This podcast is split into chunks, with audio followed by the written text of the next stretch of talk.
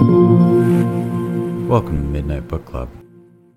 I'm John Mark. And I'm Alexa. Pour yourself a stiff drink, pull up a chair, and get lost in the fantasy for a while.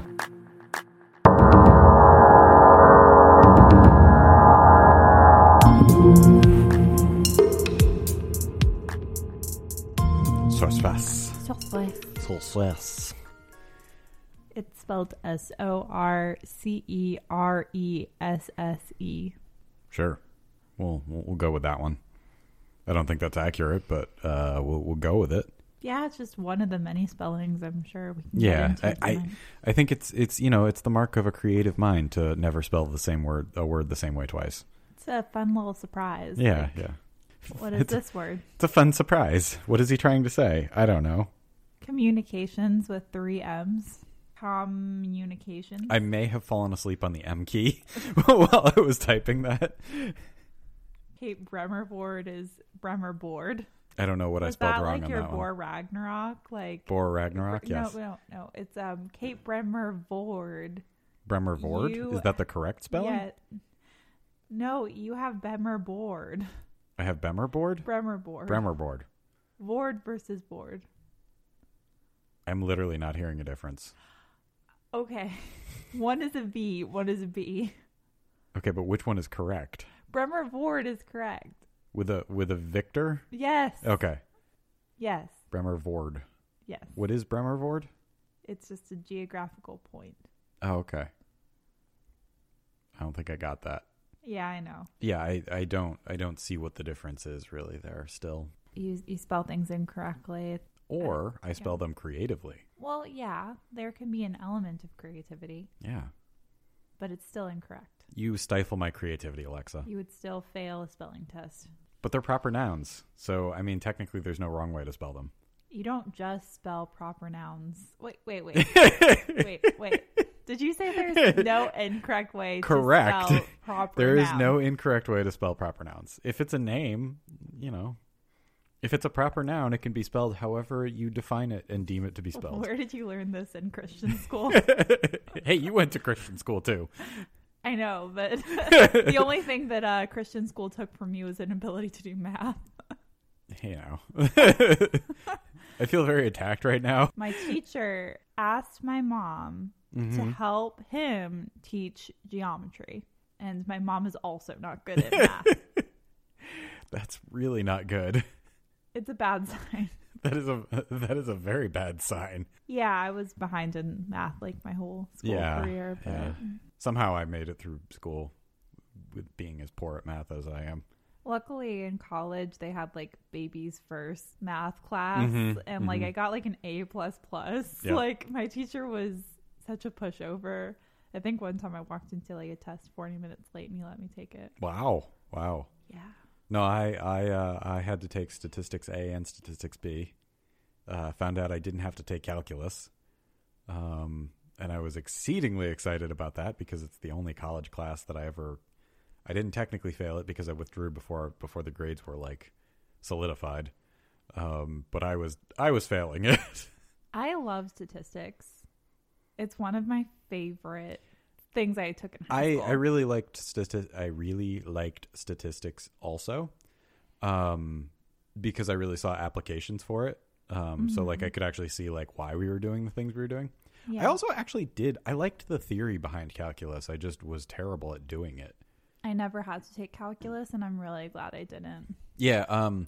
Also, like out of a class of like fifteen, I think like ten of us were failing. That's not a good sign No, it really isn't. in terms of like And I- comprehension. I try not to be one of those people that like, oh, my teacher was terrible, but like, I, I think, I think when, I think when ten out of fifteen in the class are failing, You're probably doing something wrong. I think, yeah, I think the professor might have been, did wasn't helping at least.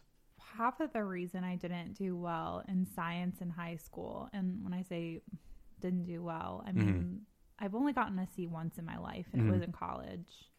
Um, and there is an explanation for it Mhm. that's deeper than just I wasn't trying in the class. Yeah. Um, I got a B in it, um, but when I did chemistry, hmm my teacher would come in play MythBusters for Oh, us yeah, yeah. and I like, remember you- put her head down on a table. Yeah, she was And nursing a then- hangover. when it would come time for a test, she'd be like, "Okay, like let's just review." I'm like, "What did we learn though? We didn't learn anything." Review the two seasons of MythBusters that we watched. And then she was like, "Yeah, let's take a test," and like everyone would be like so lost. okay, what's the what's the difference between an ionic and a non-ionic bond?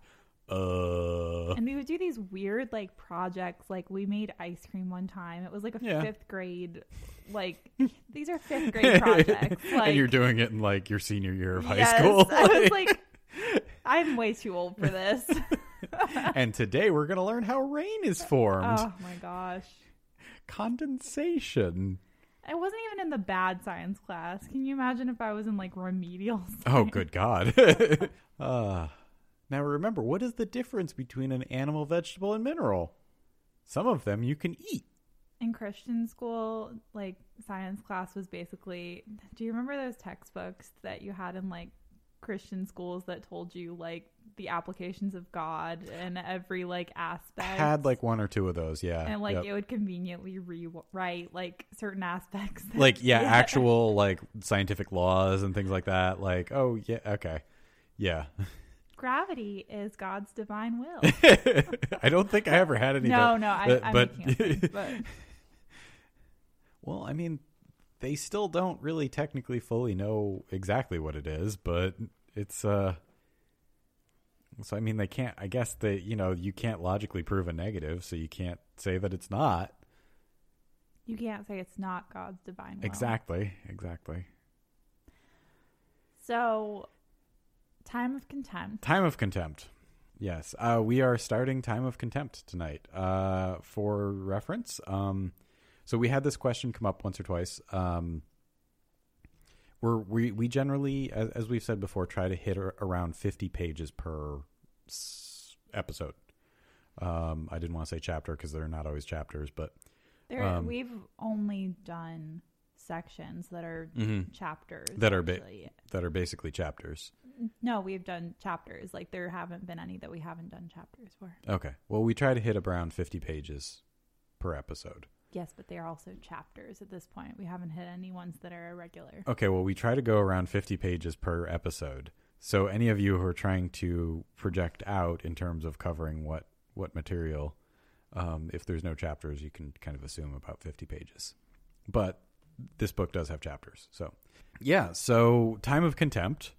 Time of contempt. Time of contempt. Uh, so we are starting uh, the first uh, the first book or the f- The first book. We're going all the way back. taking it way way back. because you guys wanted us to do Yep. all those chapters we did a little while ago, right? Do it all again. Yep. Um, which I mean, you know, listening to the audio quality, I'm embarrassed of it. Way back when, I, I would, I wouldn't mind redoing them on better audio equipment, come but on. we shouldn't. Yeah, we we won't. We don't have time. We have important work. Exactly, exactly. Um, and I apologize for anyone that, that listened through the beginning in the early We're days. sorry. We're, we're, we're we were learning. I was learning. Um, I'd like to think it's gotten better. I'd like to think it gets better, a little better every time. But we are moving on to the first chapter of book four. Okay, so Depending on how you count. Yeah, W- we'll say book two of the Witcher saga. Okay. Okay. So we just finished up Blood of Elves. Yep. And this is the follow up to Blood of Elves, Time of Contempt. Mhm. And this is where the plot is really getting going. It's This really is- boiling right this now. This is a very dense chapter too. Blood of Elves was kind of simmering, like Mhm. things were happening. Mm-hmm. Like occasionally you get like a bubble on the surface, but now it's really hot. It's really moving. Yep. Yep. People are going all over the board. Like I always look at this a little bit like like pawns on Mhm. a on a game board. Mhm. Like, you know, people were just kind of not straying too far. Like you had a lot of Mhm. movement. You had like Geralt taking Ciri to Ellander, but in Mhm. the second half of the book you had people not really moving Mhm. people were just kind of staying where they were. Yep, The yep. plot was slowing down a little bit. And now we have people moving really fast Mm-hmm. across the board. And we have like everyone traveling. Yeah, So the yeah. pieces are kind of up in the air and we're seeing where they fall. Yeah. Um so we did get a question. We got our first shout out.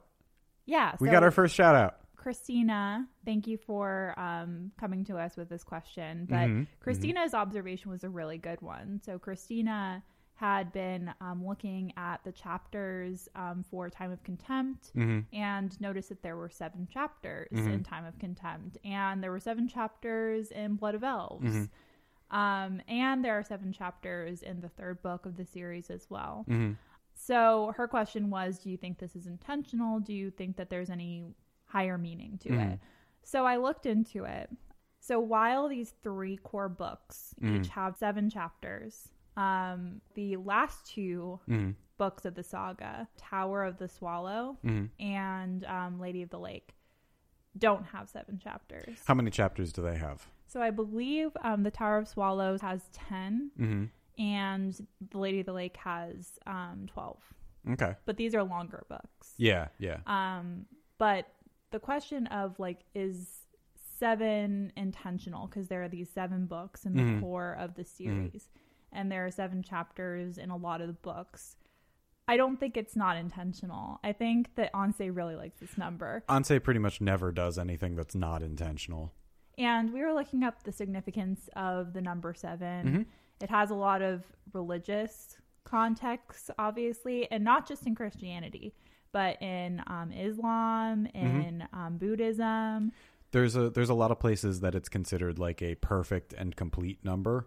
Right. um, and there there's a lot of luck associated with it. Um, it's it's not just in religion either. There's a lot of just you know superstition surrounding the number seven. So and also cultural things like there are seven wonders of the world. Mhm, um, mhm. So we think that um, because Andrzej is a student of history and of um, world cultures, we Mhm. think it's a little bit inspired by that. Um, and also, there's a possibility it might have a personal significance to him. Um, as far as a personal significance, that I don't know. I don't know enough of his like uh, what was going on. I don't know him personally, so Maybe that's just his number. it Is, might is what just- I'm saying. yeah, yeah, it might be his lotto numbers. Um, you know, you said there's like ten and thirteen in the last two books. I think it's 10 and 12. But 10 yeah. and 12 um yeah so like maybe like 7 7 7 10 12 is like i don't know um huh I think because i don't know where the 10 and the 12 would fit in but He particularly likes seven, I think. Yeah, And I think yeah. it's a good observation. Thank you for absolutely bringing it up. yep Um, I wish I knew more about Yeah. maybe what his What his- personal yeah, yeah. affinity to the number is. But I think that it's not a coincidence. absolutely not there there's no way uh, Andrzej does not play coincidences um i would say i i also now have this mental image of like a very frustrated mildly compulsive Andrzej who i think he probably is a little bit um trying to make the last two books seven chapters long It would and have just been a like very cram- long chapter. and just like cramming them in like i can't make this work Yeah, I I think that he very much likes that number, Mhm. but the last two books are too long to do Yeah, that with. yeah. They're like about 400 to 450 pages, Mm-hmm. so there's just no way to. Well, I mean, like, you can make really long chapters, I guess, but Yeah, yeah, but at the same time, like you, you want it to like flow naturally. So like, I think he probably got to a point where he realized he wouldn't be able to do it without adding like another book or something like that, and then he would have too many books, and like you gotta, you he, gotta he wants to keep it to seven. exactly. I could just see the frustration building in that one because that would drive me absolutely it- insane. Yes, it would drive me insane as well. yes, yep. So Well- I, I can relate to that. If anyone else has observations or questions you want us to s- discuss on the podcast, Mhm. um, you can follow us on Instagram and DM us. Mhm. Um, it's Midnight Bookcast. hmm Um, so you can find us and ask your questions. We I might. think Midnight Book Club was taken. well, um, yeah, it's, a, it's it, an yeah. improv group at the University of Michigan, Oh, and I kind of figured they won't sue us. Hopefully, Hopefully not. I don't know. if they're even still together, I mean, you know, like college groups tend to disintegrate as soon as like the core people leave. So yeah, we'll see. yeah, yeah. But anyways, um, so yeah, Midnight Book Cast uh, is us on Instagram. Um, you'll recognize it from all the Witcher fan art. Alexa does a fantastic job of uh, managing our social media as well. Um, I, I also would like to point out that if you if you look at Instagram, I don't do the Instagram so much, but all of the posts that Alexa uh, provides in the overview page provide like a nice little grid of like alternating um alternating like fan art and uh witcher co- uh, episode podcast or podcast episode covers um yes, that's intentional. I'm a little bit um, You're a little compulsive as well. A little compulsive, like Hmm, Gonse. yeah, not at all relatable. No. so, do we want to dive into the long and the skinny? Yeah, Oh, that thing. yeah, that thing. Oh, okay. We can try. so this is this is gonna be this is gonna be a big one. Um, there's a lot of material here. We're gonna try and keep it uh, to a to a sane level here. Stop tethering me to your time limits. I don't like time limits. You need a time limit. I'm offended. If you want it to be a brief summary, maybe you should do it. okay, fine, fine. You know what happened in this chapter? Some stuff. That's not a summary. That's a summary. That isn't. You can't say stuff didn't happen. You are testing my patience today. Good. It's what I'm here for. I, b- I believe it is my job, actually. Okay, so I'm not going to be beholden to his timer, even though he is setting it.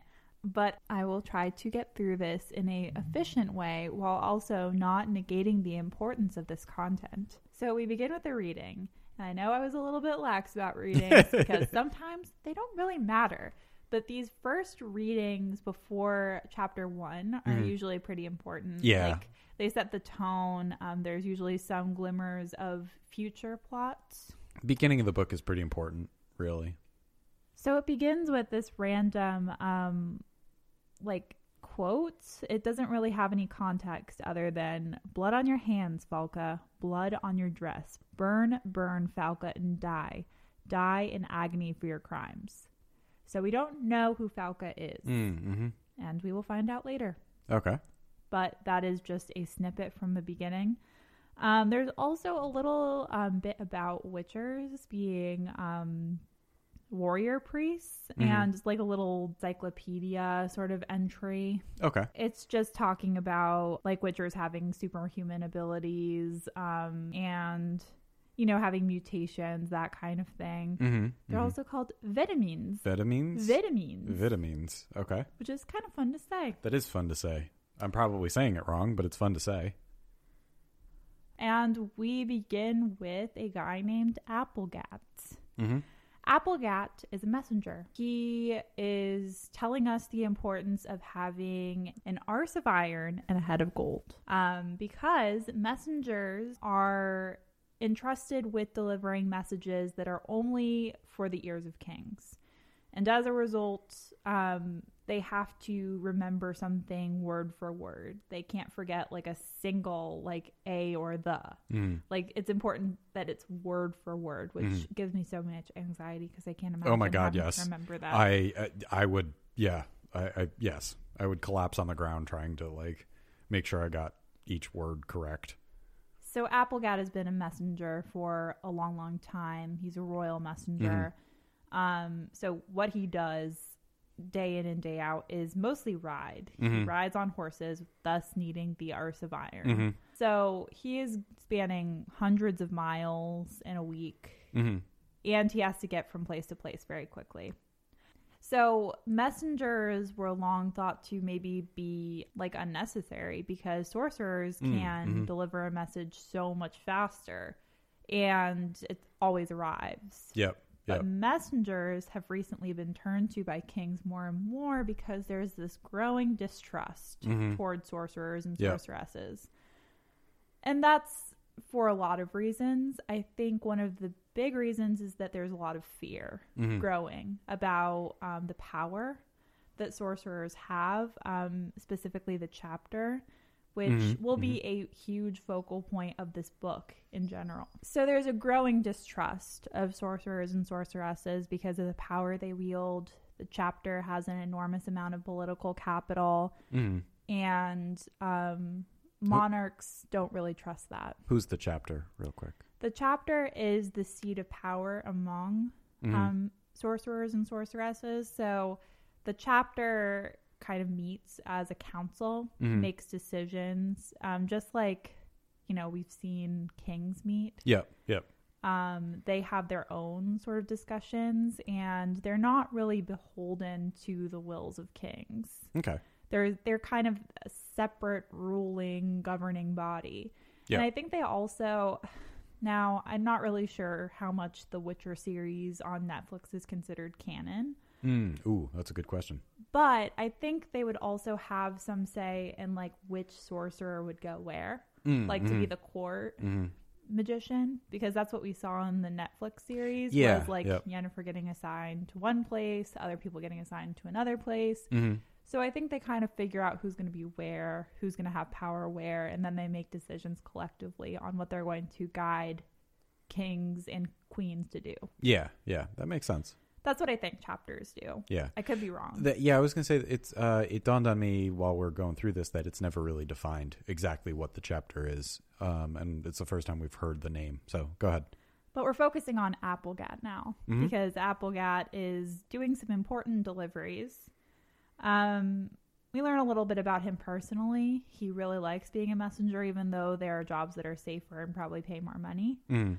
Um, and he also, as he's passing through um, these different towns and territories, he's going between countries, he's hearing a lot of like whisperings of things that are going on. hmm So we're learning a little bit through him about what's happening in the world right now. Yeah, Yep. We learned that there's some uprisings happening in Dol Angra. hmm Now, Mhm. Dol Angra is this really important place because, as we learned last book, Dol Angra is the other place where the Yaruga can be crossed by. Nilfgaard. Yep.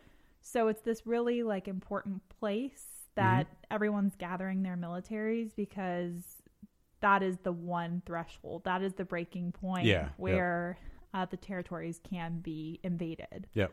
Um, so there's little skirmishing happening um, between Nilfgaard and the troops of the Allies, particularly Queen Maeve's army. hmm And there's also some like interesting things happen that are like specters of war. hmm So the Wild Hunt Mhm. has been seen, heard Yep. in countries nearby. Yep. And the Wild Hunt is inspired by Scandinavian lore. hmm It's this idea that there's like like a, an actual spectral army kind Yeah. of They're ghost riders in the sky. I ghost mean, riders in the sky that move as a herald of war, herald of bad things happening. Mm-hmm. Yep. Yep. So the wild hunt here is a a sign of bad things to come, a bad omen. And also Mm-hmm. there's been a specter seen on the coast near Cape Bremervoord. hmm Um it's like a spectral figure Mhm. on board of ship hmm and he has um, a helmet with the wings of a bird of prey. Hmm. So maybe he's not a spectral figure. Yeah, we've heard of this figure a lot, but we know that Mhm. he is a living, like breathing person. Yeah. This is this is a person. So Aplegatt stops for the night at this particular inn. Mhm. Um, he goes to sleep. He wakes up. He's like up at the crack of dawn because he has to get somewhere. And Mhm. he notices he's not the first person that's getting a horse ready.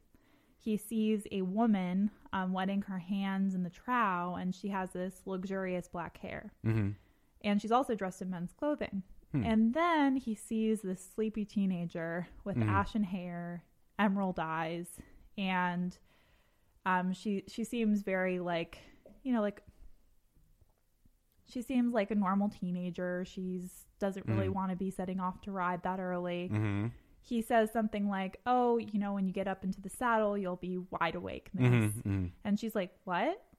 And he repeats himself because he thinks like, "Oh, she just didn't hear me." hmm And then like something seems to take her over hmm and she says, "Danger comes silently. hmm You will not see it when it swoops down upon gray feathers." And she's saying all these things that don't make any sense to him hmm hot sand. So he's like, What? And then the girl just keeps going on like nothing ever happened. The black haired woman calls out, Ciri, why are you wasting all this time? hmm And she just runs off and gets on her mare and rides off. Yep. Yep. And it really shakes Aplegatt because he doesn't understand was the girl like mad? Was she a little weird? Mhm. Oh, she must have been sleepwalking. Maybe she was just sleepy. He tries to brush it off, and Mhm. all the time he has this weird pain in his back. Hmm. hmm So, um, he continues on though, and he, um, he like stops at a few places. He gets into sort of an altercation with another person who, um, says, you know, kind of like in a road rage incident says like, "Ride on, you won't outride death itself." I forgot about that. And he delivers two important messages. Um, Mhm. So one is from Demavend, who is the ruler of Aedirn, Mm. To Foltest, who is the ruler of Temeria. He delivers a message that all is prepared in Dol Angra. The disguised forces await the order. Estimated date, the second night after the July new moon. The boats are to beach on the far shore two days later. Mm. And then he delivers a message from Foltest to Demavend. Firstly, let us call off the campaign. The windbags have called a council. They are going to meet and debate on the Isle of Thanedd. This council may change much. Secondly, the search for the lion cub can be called off. It is confirmed that the lion cub is dead. Hmm. So, um, they're talking about that false flag operation hmm that um, the Council of Crowns was discussing last book, Mhm. where they wanted to do a false flag operation at the Dol Angra border. Yeah. Yep. So um, these are really important messages because um, we're kind of figuring out what's going on between them, Mhm. and um, we're learning that Foltest wants to put the kibosh on it for now Yeah. because the chapter of mages is meeting hmm and that might be really consequential Yeah. There might be big things coming down the pipe from that. and then he's saying to Demavend that the lion cub is dead hmm and remember they Mhm. wanted to catch her and kill her Yeah. Yep. and also how do they have this information that she's dead It's a good question. important questions as Aplegatt is riding he comes across this um, traffic jam carts are moving really slowly Mhm. and he stops and asks a couple of old men in a caravan above him like what's the hold up like i really need to get through here Mhm. and they're like there's no use you can't get around this you can't turn back there's no other way through Yep. um, and he's like okay but what happened and it turns out that there's this beast that was on the road and killed a knight hmm It's a manticore. it's a manicore Mhm. and um, people seem a little confused about what a manicore is. I think that's like the scorpion tail thing. Yeah, so it's a it- it's a basically it's a mythological beast. It's a real mythological beast from Greekish myth- mythology. Um, it has the body of a lion, the tail of a scorpion, the wings of a bat, um, and I think like two, usually two to three heads. One's like an eagle head, one's a lion head, and the other one is, I think, a snake head. Yeah. Um, but anyways, carry on. so this manicore had also wiped out a company of dwarves, and we Mhm. know dwarves are hardy. So yep, that's yep, that's that's an big deal. accomplishment. Um, and then, almost as um, soon as they begin talking, the body of this manicore is being loaded up Mm-hmm. into like a, a wagon. hmm and they're all like, "Oh, what happened?"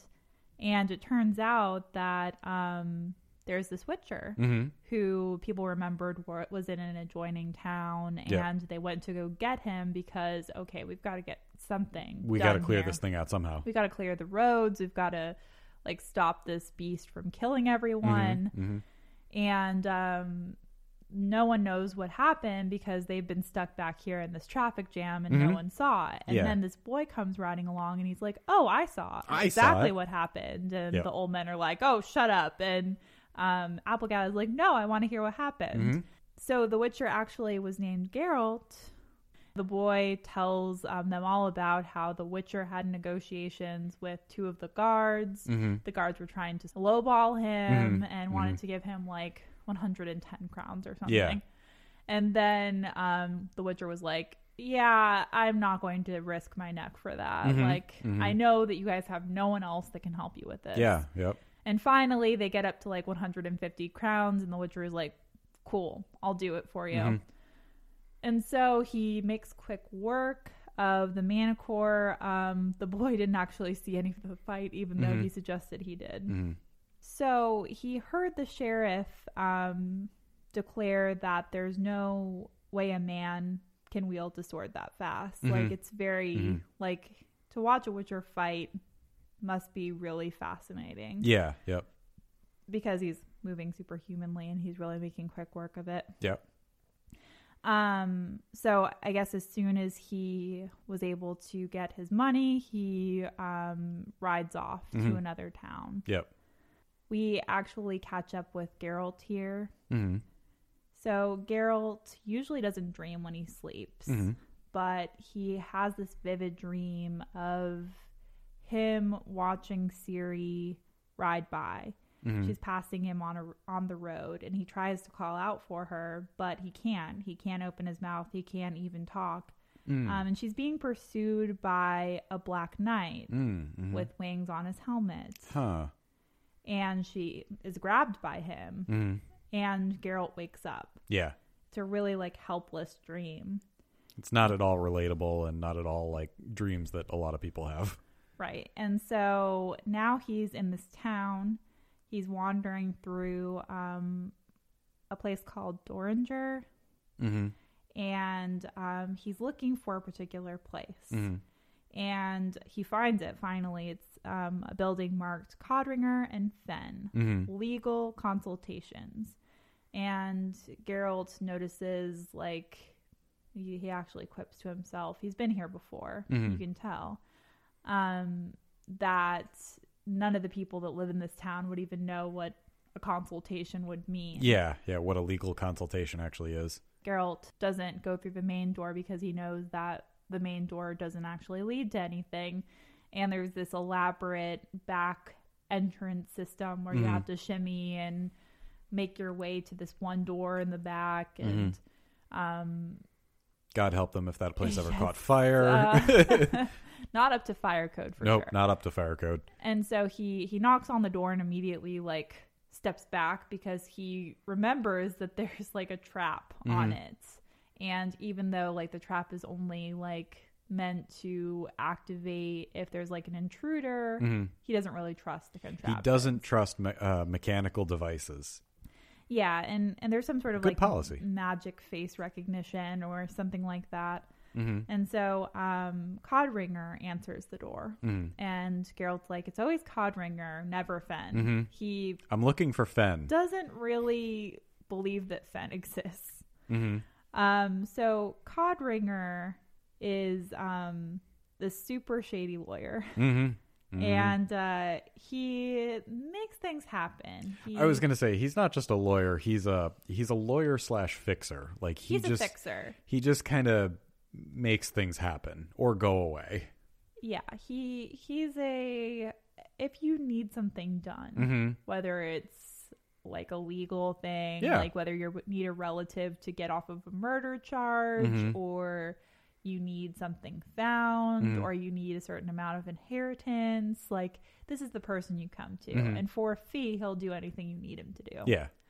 It, it, he's kind of like a weird bizarro like mafia don genie. yeah, Like he just kind of like you come to him with like a need or like a wish and he makes it happen. It may not necessarily be what you wanted and it may not you may not want to ask a lot of questions about how it happened.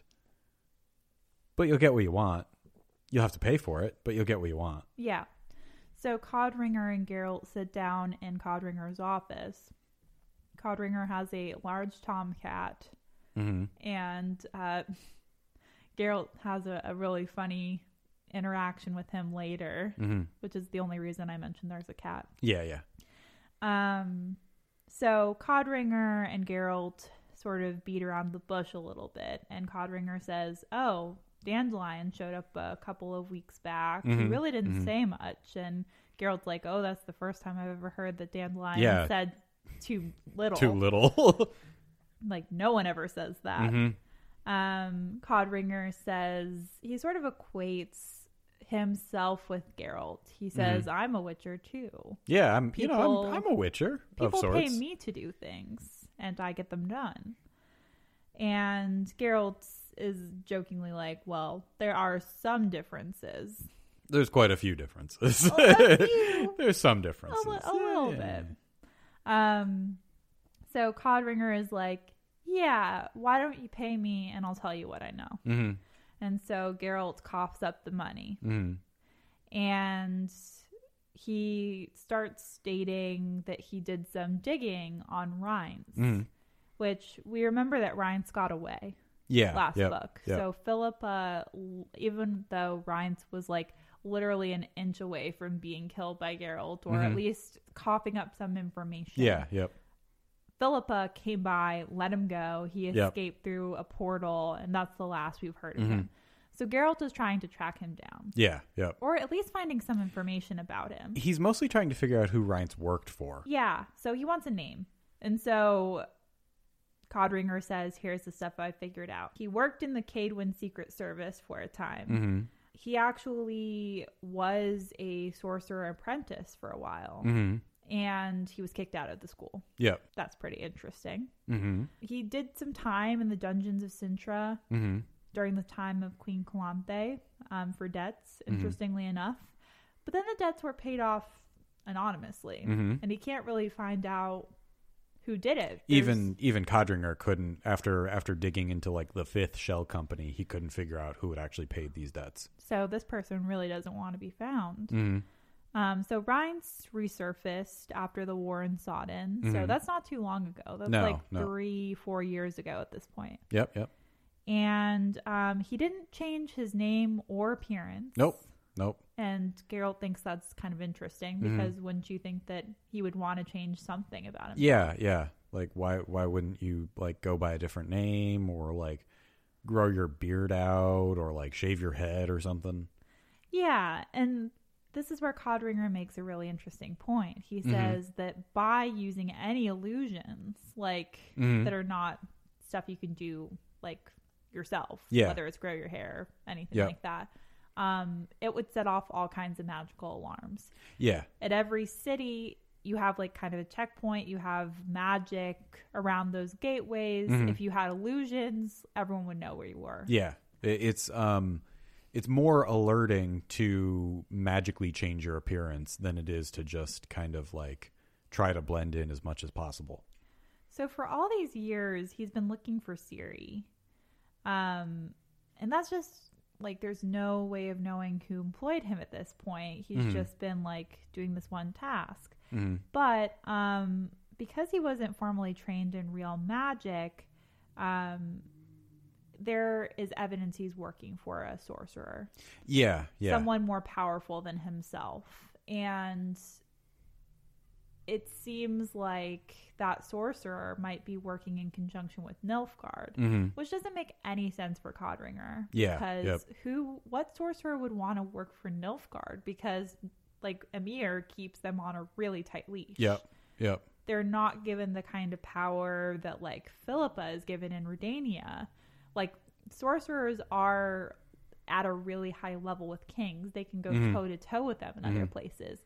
But for Nilfgaard, there's really not that room. So Codringer is like, okay, you've got these people chasing after you. You're in quite a pickle, but it's good you're asking me for help hmm because I can help you get out of pickles. I'm That's very good at getting people out of pickles. Actually, I've already helped you a little bit. Mhm. A couple of weeks back, um, a couple of Temerian Secret Service men came to a specialist hmm about finding a certain lion cub of Cintra. hmm And the specialist had already considered the, the Witcher was a client of his. Mhm. And he was able to pull the wool over their eyes a little bit Mhm. and convince them after a few weeks that the lion cub was dead. hmm And he noticed that it was really believable. They even had like tears in They were even crying a little bit. Yeah. as he showed them evidence that the girl had died while at a refugee camp. hmm She died of like the pox or something like that. And Geralt's like, well, that's great, but that's only one of the forces that are looking for her. Mhm. You have the Nilfgaardians, you have whoever Rience is working for, Yep, you have all these people looking for her. The Temerians are just Mhm. one. Literally every single like large body, large governmental body is looking for her. Yeah. Um, as kind of as an aside, Geralt notices that there's this portrait in the corner of the room. He's been Mhm. looking at it, and Codringer is like, "Oh, is there anything you re- really find interesting about that portrait?" He's like, "Well, aside from the fact that it has a bunch of holes in it, like Mhm. I just like don't know who the portrait is of." And he's Mhm. like, "Oh, that that's my father, the idiot." Yeah. Yep. He's like, I keep it as a reminder not to be that bad or not to Mhm. be that stupid. Yep. Um, so Codringer says, let's go, like, try to figure out more about Ciri, like, figure out more about what we can do about that. Mm-hmm. Come to my secret passage Mhm. and we can look up some more things that might help you. Mm-hmm. As they're going to the secret passage, uh, Codringer, so Geralt and the cat have been at odds, Mhm. and the cat constantly hisses at Geralt. The cat runs away while they're walking through the courtyard. Codringer is like, "Is there any reason why cats don't like you, Geralt? Is it because of the?" yes. and Yes, it does. Geralt cuts him off and says, "Yes, yes, it does." so he he was implying. I'm I'm I'm sorry, but he was implying that like the cat doesn't like him. Cats don't like witchers because witchers have cat eyes, and it looks really creepy and unnatural to them. So like my my brain immediately jumps to the idea of like what what would the opposite of that would be, and it would be the equivalent of like coming across a human w- or a, a cat with human eyes. That would be weird. and like then I all I could think of was the that scene from What We Do in the Shadows where like uh, they talk about like uh, Nando and like he never really quite gets the faces right.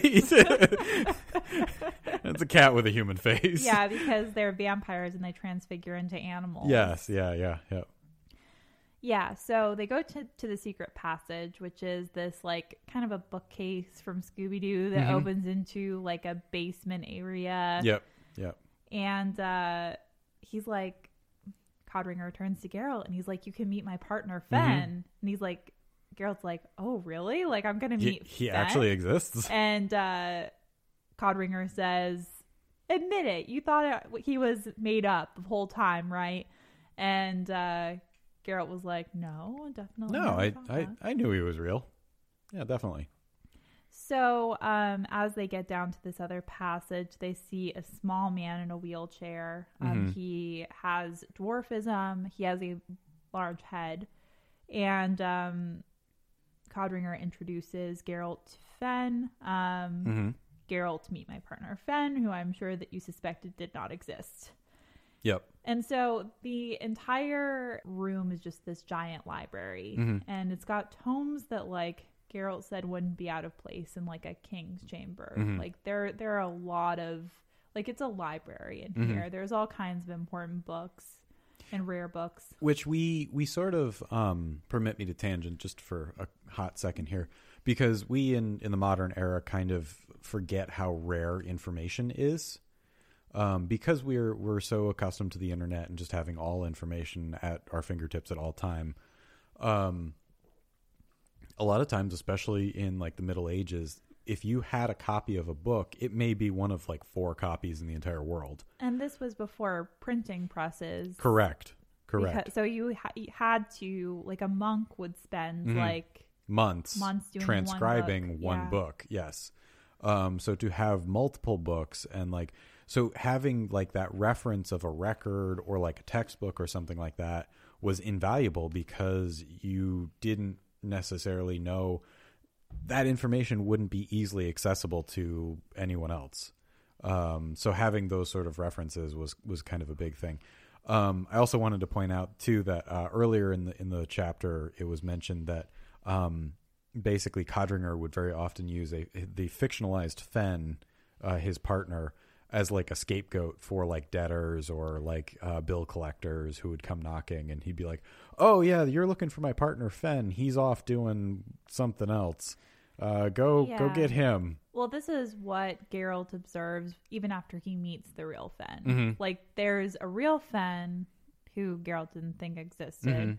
but Fen is also this other person Yes. that ends up being like an alter ego where Mhm. he's traveling and he's a he's a great like scapegoat. Yes, yes, yep. And so um, there's also a bunch of like forging equipment. There's an obelisk. Mhm. Like there there's all these like like thief devices. it's uh so this is like also like an engineering like weapons workshop as well. Yeah, Um, there's a lot of interesting things. Mhm. Fen is like, I have all of this information that I've been researching. Mm-hmm. I've um I've created like this list of potential sorcerers that Rience could be working for. mhm. let's first talk about why all four kingdoms are currently trying to find Ciri. Yeah. Yep. Because um she is very like magically powerful because she's the descendant of Queen Calanthe, Mhm. but she also has a lot of political significance. Yep. Yep. As the only relative of Calanthe, she would not necessarily be entitled to the throne, but she's the closest thing there exists to Mhm. an heir. yeah. The reason she wouldn't be okay to be on the throne is because she's a woman. hmm And um, the throne of Cintra did only recognize male hmm um, male heirs to the throne. Yeah, and the people of Cintra are very heavily loyal to the the Queen Calanthe's family. Um, even even though they're loyal to the male person who's on the throne, and you know only only the male can have the the the, the power. They're still very adherent to the family lineage that Ciri is from, Calanthe's family. Right. So she's important even though she can't technically inherit the throne because she has Mhm. this royal blood. Mhm. Um, Whoever she marries is going to then be the the king of Cintra. right. And so the kingdoms want to catch and kill her because they Mhm. don't want that problem on their hands. Correct. And who knows, like, why Nilfgaard w- would want to find her either. So there is that political reason for it. hmm Um, so one of the things he brings up is Queen Calanthe, even for all the power she had when she was ruling, couldn't even change this Yes, rule. yes. She tried to she tried to get this adjusted um, because she felt that she was the the rightful heir. Um, but it, they have this very ancient rule that like the women can't hold power. Yeah, in fact, Fen sort of weaves this little narrative about Calanthe Mm. and how she went through all these lengths to keep the crown. Mm. Um, Calanthe could only be on the throne if she married King Ragnar. hmm um, from Ebbing, and then Ragnar like could not have a son with Mhm. Calanthe. Calanthe only had a daughter, Pavetta, Yep. and so he muses that Ragnar was trying to find another Yeah. wife, Yeah. kind of Henry VIII style. hmm And um, suddenly he dies very suddenly of pox. Mhm. Like, isn't that interesting? During the plague, he he dies. Yeah. Um, and it's probably related to the pox. Maybe not. so Might be Calanthe convenient. Calanthe is able to retain the throne. And when her daughter comes of age, um, she puts off for a few years finding an heir for her because as soon as she marries a man, her husband descends Mhm. to the throne. hmm And finally, she turns 15 and it's too late. hmm Oh no, she's already had sex with someone. Yep. And it turns out to be this hedgehog man named Duny. Hedgehog man. Um, and uh, she orchestrates it so that Pavetta can marry Duny, Mm-hmm. who no one really wants to ascend to the throne because remember how angry they were in Mhm. a question of price. Yep. Like yep. No one wanted this creature to ascend to the throne. Mhm. So suddenly they're all great with Calanthe staying. Yeah. Yep. So, um, what's interesting about that is that after a while, Pavetta and Duny die in a shipwreck, Hmm. and that's interesting too. Interesting. Huh. Hmm. And they only had a daughter, Ciri. And so now she's safe from even them because they're Mhm. dead. Yeah.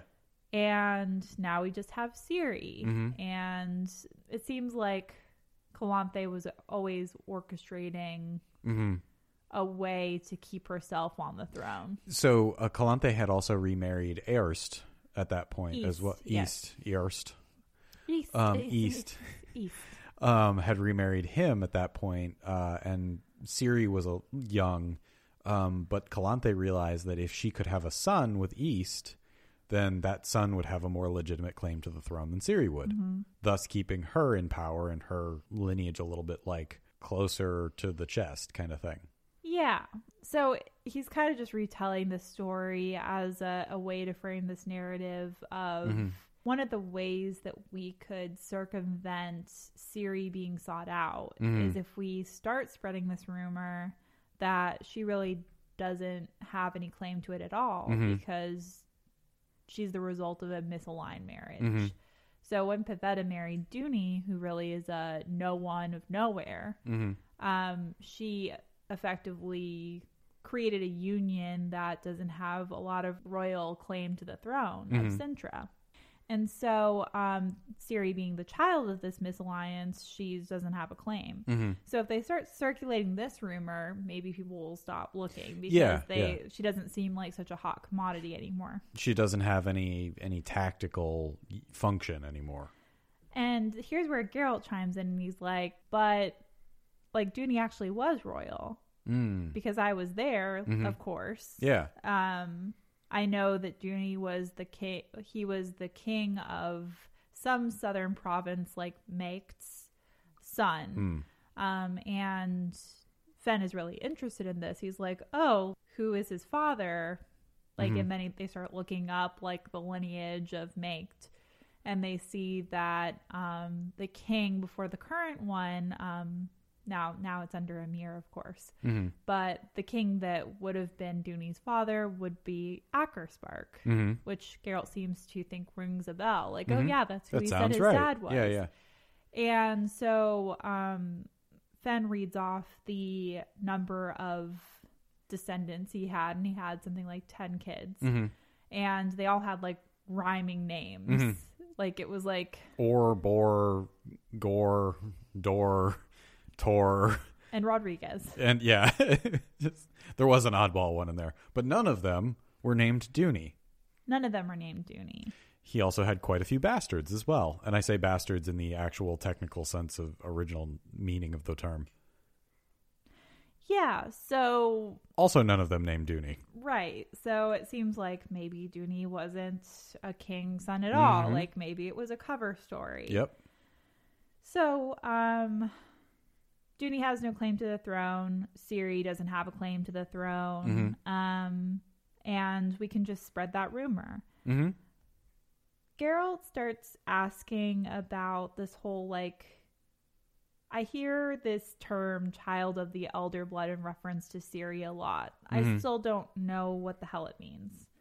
Um, and Fen is like, well, like basically what it means is this, like it's like this elven prophecy, and it's a very big deal. But Mhm. in order to actually interpret the prophecy, which is by this one person, um, Ithlinne, hmm who we have talked about in the past like we need to actually like get an elf to help us parse through it and Yeah, codringer yeah. is like nope we don't have time to do this today Geralt come with me let's go back to my office Mhm.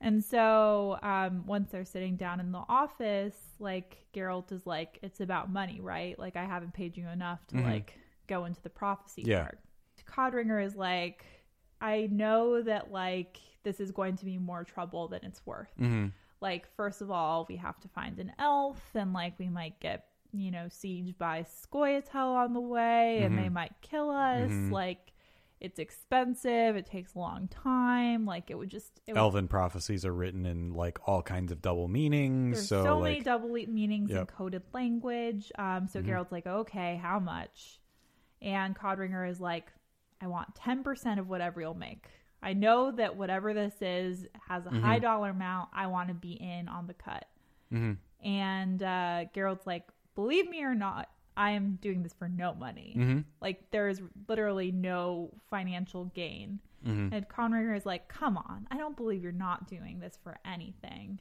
mhm, And Geralt's like, okay, how much would I have to pay you up front? mhm, And Codringer is like, the same price as before, 500 crowns. mhm.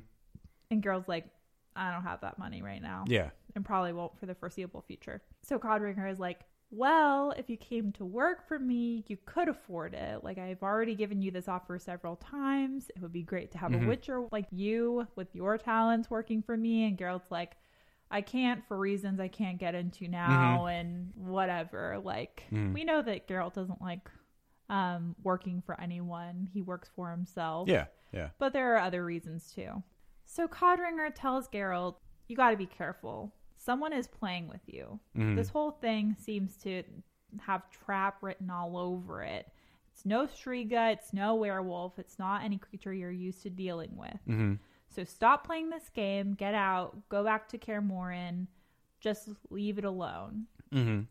The girl will be captured and like they'll find her, Mhm. and then you know it'll all be fine. What, what do you care, Geralt? Yeah, get out. And this is where, like, of course, Geralt doesn't want to leave Ciri to her own devices, but Codringer is like, actually, hint, hint, wink, wink. There's this girl I found. Mhm. Um, she's the son of Cintrian. She's Mhm. working like as a seamstress in a nearby village. Mm-hmm. She has a uncanny resemblance Mm-hmm. to Ciri, Don't Yeah. you think? Look at this one portrait. Mm-hmm. And Geralt's like, I don't want to have a scapegoat. I don't want some other poor girl to take the fall. Mm-hmm. Yeah, because if another if another girl takes the fall, more than likely she's going to die, and somebody's probably going to try and kill her. And Geralt doesn't want an innocent, you know, girl dying on his on his watch. So Geralt's like, okay, tell me something else for the money that's sitting in your drawers. Mm-hmm. Um, I know that Yennefer and Ciri are headed somewhere. I know they left Mhm. Ellander. Where are they headed? Mm-hmm. So Yen and Ciri are moving through um, the town of Anchor Mhm. on their way to um, Gors Velen, which is Mhm. the capital of Temeria. Mm-hmm. And uh, he also knows there's someone following them. Mm-hmm. And so Codringer is like, yeah, that's true. Um, but they're not um, they're not necessarily any of the forces we've talked about today. Mhm. I actually have no idea who they're working for. Yep. Um, so they're these hired thugs. They're not royal agents. Mhm. Um, and say that you left today, you might be able to catch up to them in this town. Yep. And they're they're very well known mercenaries, basically. Yeah, they they have names that are not super important, so we won't go into them today. I don't even remember their It's names. like the But professor, Little people- Yaksa. yeah, yeah. People recognize their names. Characters recognize So- their names. Geralt, if he leaves today, can catch up with them in three days' time in Anchor. Mm-hmm.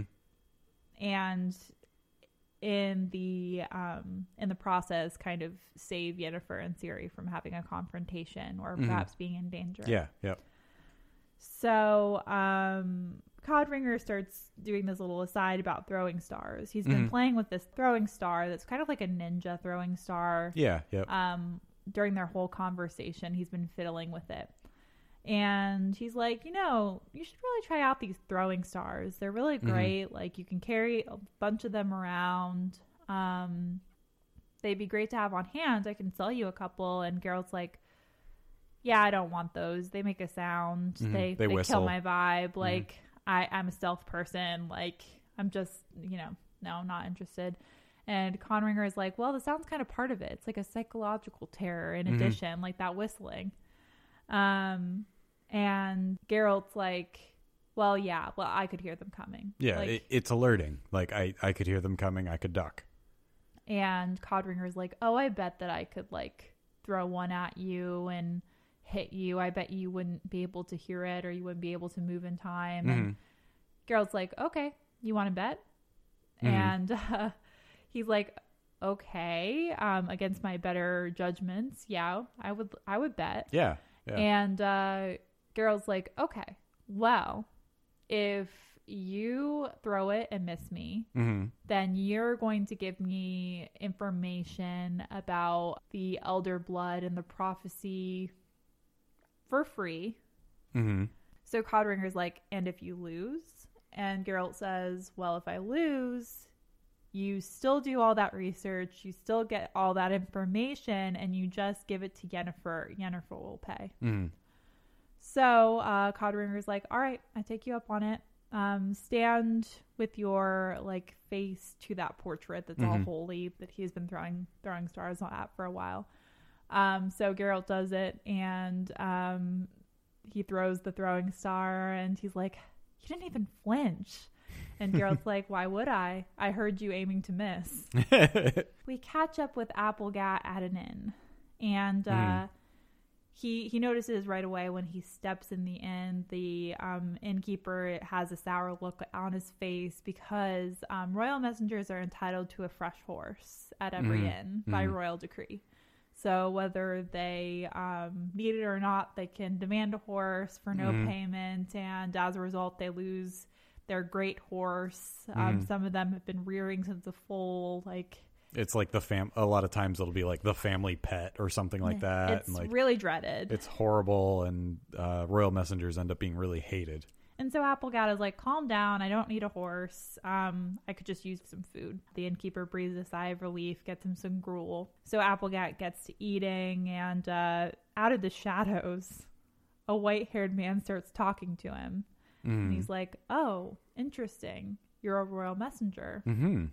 And uh, where, where are you going with those messages? And uh, Aplegatt gives his canned boilerplate response, which is, I deliver messages to places. Mm-hmm. And uh Geralt's like, just as well.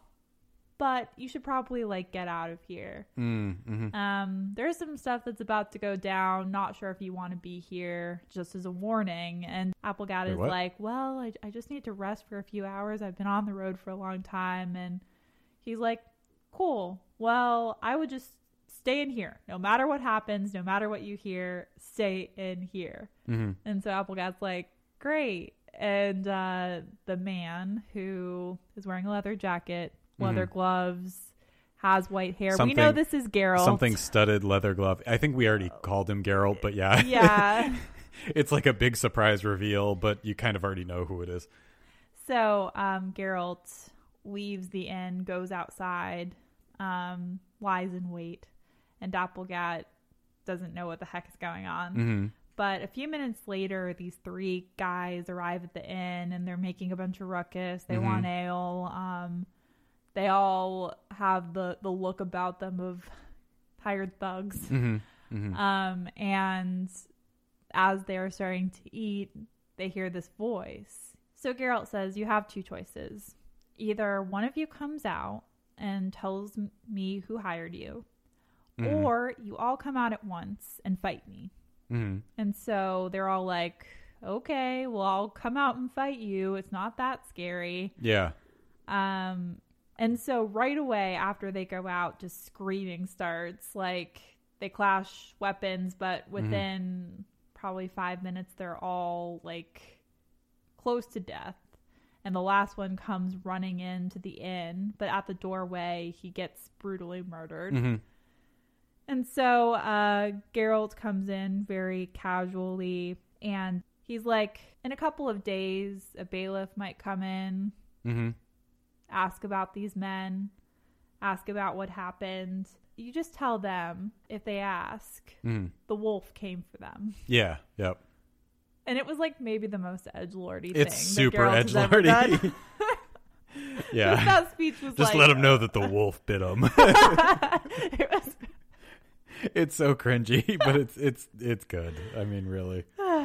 So, after that little bit of trauma, Aplegatt uh, rides off to um, deliver a message Mhm. to Redania. So Mhm. now he's riding to um, King Vizimir. Mm-hmm. And uh, instead of meeting with Vizimir, um, Mm-hmm. which is typical, you're only delivering messages for the ears of the kings Mm-hmm. In Redania, there's one other person that is sanctioned to hear messages Mhm. that are for kings only, and it's our old pal Dijkstra. Dijkstra. Hmm. So, um, Aplegatt gives him the memorized message, Mhm. which is um, Demavend to Vizimir. Firstly, the disguised troops are ready for the second night after the July new moon. Take care that Foltest does not let us down. Mhm. Secondly, I will not grace the conclave of the devious old windbags of Thanedd with my presence, and I would advise you to do the same. Mhm. Thirdly, the lion cub of Cintra is dead. And so uh, Dijkstra gives him a message to take back to um, Demavend. Mhm. Vizimir to Demavend. You must hold back the disguised troops. There has been a betrayal. The Mm. flame has mustered an army in Dol Angra and is only waiting for an excuse. Mhm. And so Dijkstra's like, cool, got it. Yep. Repeat it back to me.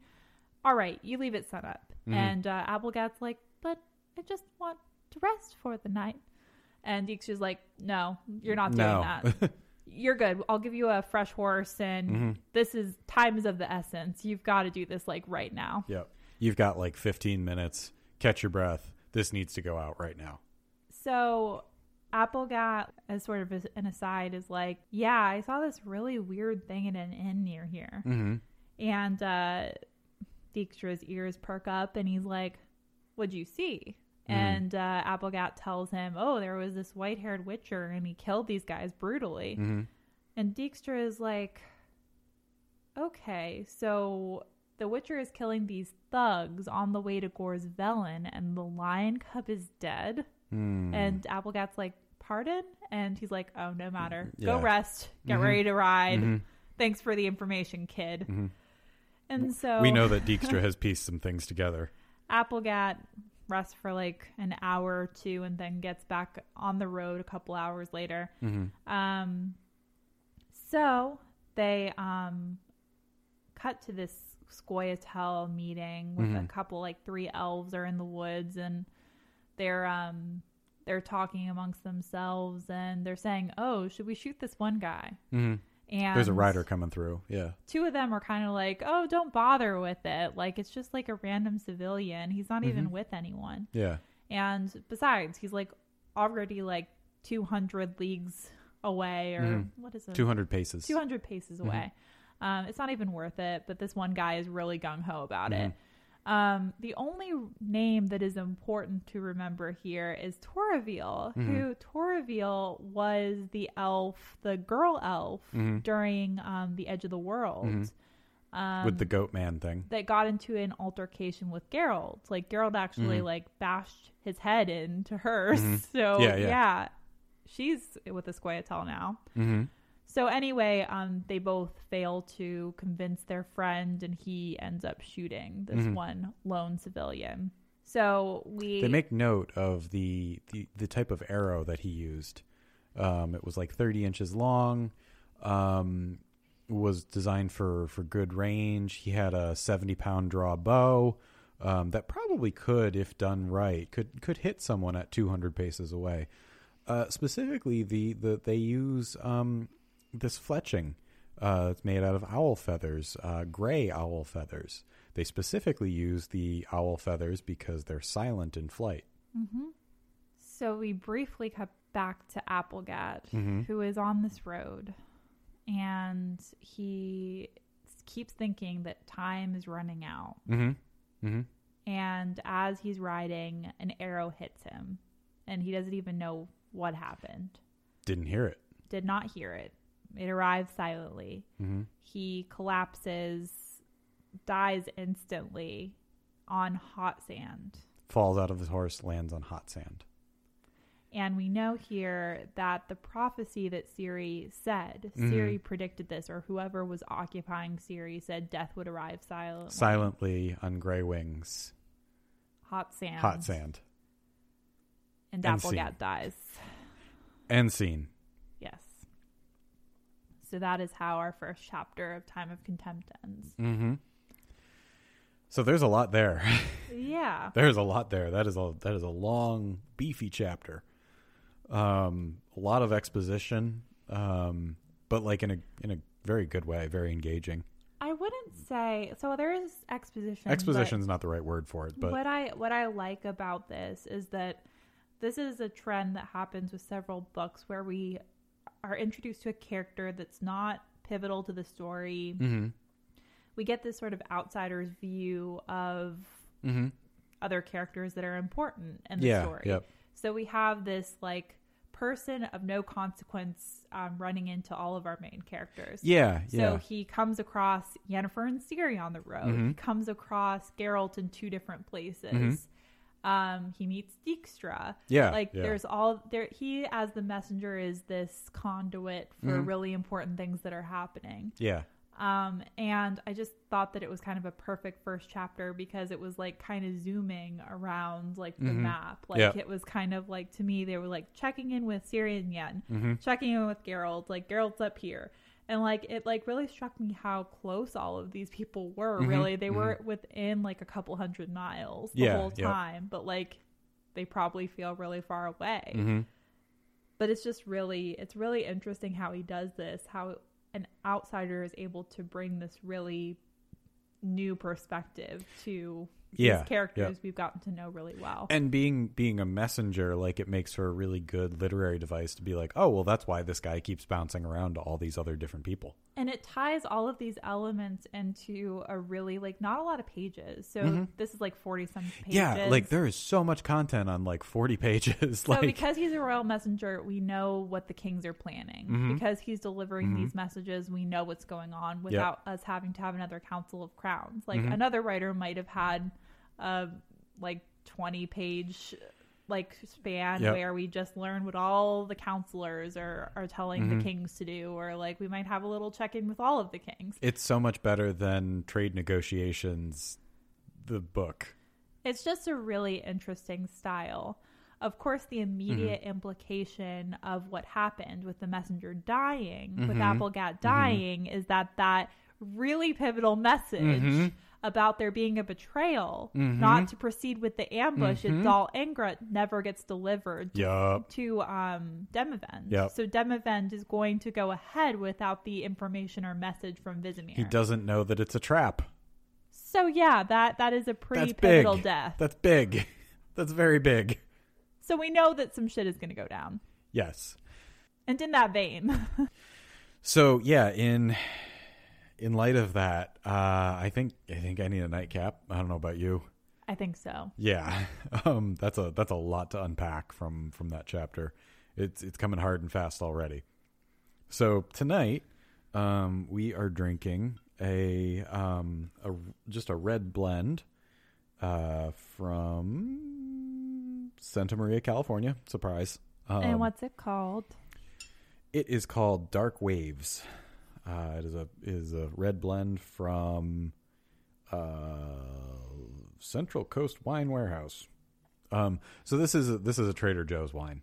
Yes. Um, so I think it probably is. While it is probably actually not one of their rebranded ones, um, it may be part of like a wholesale kind of thing. Um, but it was it's a got some really really cool cover art here, or well, bottle art, cover art, really, bottle art. really cool bottle art. Mhm. Um, that was what caught my eye, along with the fact that it was six dollars. Yeah, I mean Trader Joe's. so we've we've talked about before how like price point doesn't necessarily a good wine make. Um, so this might be one of those, but it may it may not be good. But it looks like it's going to be pretty interesting. Um, Dark Waves, inspired by the different varieties that flourish in California, our Central Coast Red Blend showcases notes of bright red fruit and spice with an elegant tannic structure on the finish. Expressive and approachable, this is a food friendly red wine perfect for any occasion. Hmm. Any occasion. Any occasion. But it, it doesn't, one thing I don't like about it is it doesn't tell you what, what the blend actually is. Um, so we may have to guess a little bit on that, but we'll see. Shall we open it up and give it a shot? Yes. Okay. Oh, also, it's a twist off cap. Uh, it is not a. It is. It is not a cork. As all classy wines are. Mm-hmm. Mm-hmm. Um, but Classy yeah, with a capital K. classy with a K. So This was an Alexa pick, by the way. this was in fact an Alexa pick. We originally had another wine picked out, but I saw this and I thought that it fit our theme and our vibe. Um, as we get into these meteor, plot driven, less themed um, chapters, it's going to be more important to match our theme than necessarily like what's happening because there's a Mhm. lot of things Yeah. happening. Yep. And I think that I get very like butterfly effect vibes from mhm. this um, because one small action Mm, can have all of these consequences, and we Yeah. have all of these characters interacting in these interesting ways. Um, so, like these dark forces, these Mhm. dark waves, if you will, are underpinning the narrative. Ooh, ooh, and we have wine title. I, I want to do a little like you know tell you why I picked it so Mhm, you know. understand. I know. I like it. Thank you. I'm in marketing, so I can kind of bullshit. it's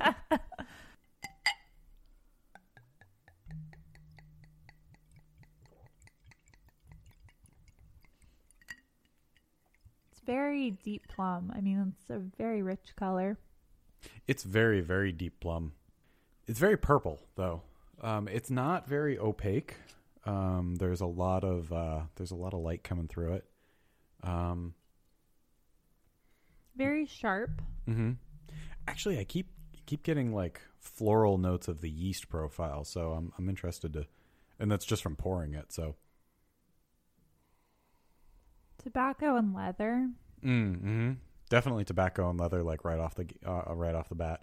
I am getting a very strong yeast profile from this. Are are you getting that too? I believe so. Mm-hmm. It's, it kind of smells like pears, or pears or bananas. I get that as like the second thing. Mm-hmm. Mm-hmm. Which is very unusual for a, for a wine in general.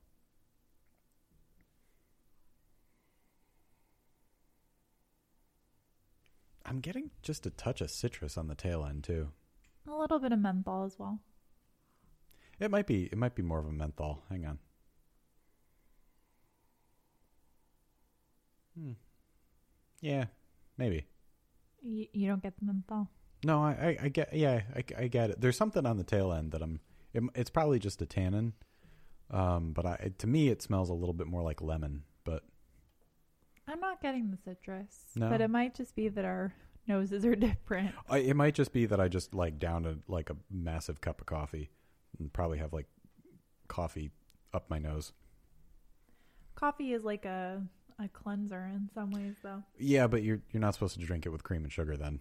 Well, As someone who just drank a big cup of coffee with cream and sugar, or cream and Splenda, I should say. should we taste it? I think so. I think so. You you ready? I'm ready.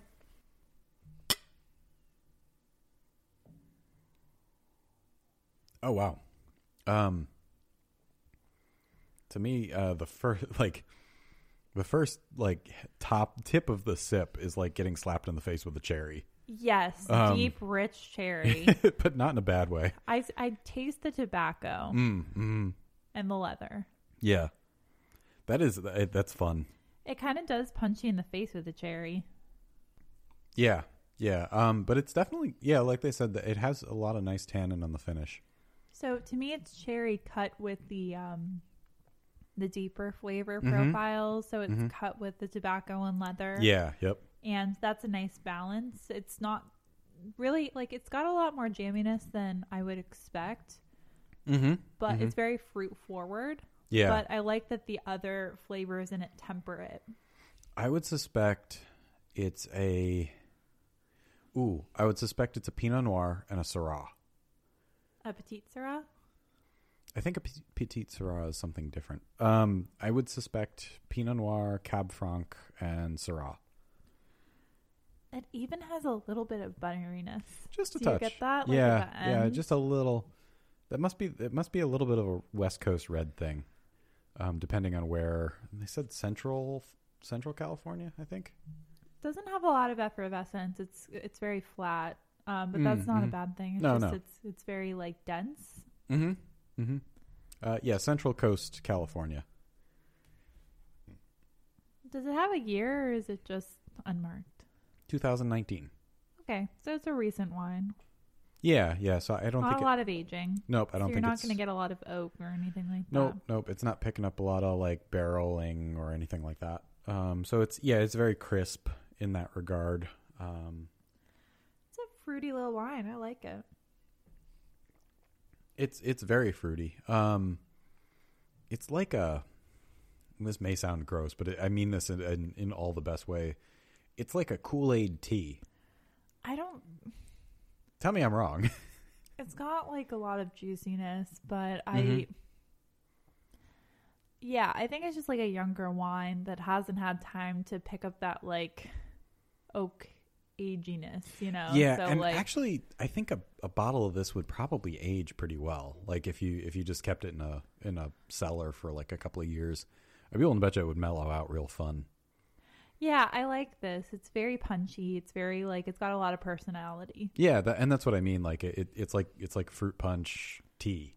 Like it kind of yeah. The it, it, it's like drinking Kool Aid on the front end in a good way. It it reminds me of like a pomegranate juice or something like that. Actually, yeah, that's that's it's kind it's of like that sweetness up front with like Mhm. the bitterness of and the uh, dryness yeah, on the back. Right, Yep, Yep. yeah. Yeah, how pomegranate has almost that like dry oiliness towards the end, and I mean once again, mean that in a good way.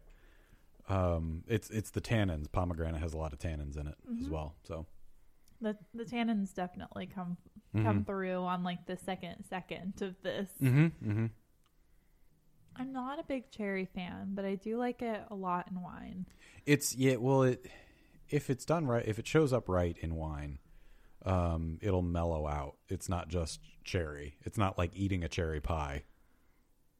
Yeah, it's like it's kind of indistinguishable from other fruits in a lot of ways, but Yeah, it should be. It should be like a cherry layer or a cherry like background. So like what would you rate this? Ooh, uh, out of what? I don't know, like based on the wines we generally drink. Mm-hmm. Um, I'd give it like a. I'd give it like an eight and a half out of ten. Okay, that's Mhm. pretty good. Yeah, Yeah, I think I would rate it about an 8 as well. yeah, yeah, I enjoy it. It's not like a typical yeah. It's it's not definitely a typical wine. it's very different from anything that we've we've really well other than it's a red wine from California. um it's it's a little different from a lot of our, a lot of the other wines that we've had for a while. So I think it's time for the last call. What do you think? yeah. Do you have any saved rounds or alibis? Okay, well, I guess let's start with um the messages like from kings like Mhm. so we get a sense of um where the geopolitics are going. So Mhm, we're picking up from where we left in chapter 6 mhm, mhm. where the Council of Crowns was discussing doing this false flag operation um, mhm. to incite a war with Nilfgaard and Yep. then not be blamed for it. Yeah. Um, so what ends up happening, um, we learn throughout the course of um, the exchanges that Aplegatt is um, taking between kings, is that there Mhm. has been a betrayal Yeah. um, and that the um, false flag operation, which they thought would take Nilfgaard off guard, Mhm. which is always funny to say, um, would end up. So basically, Nilfgaard's ready for them. Mhm. They have someone who has informed them of all of these plans, and they have like an army. They also have a very large force right there ready to go. Yep. How do we feel about how this is shaping up? Because we clearly have like a world war in the making here. I have three words to say. Okay. It's a trap. Yes. It is absolutely a trap.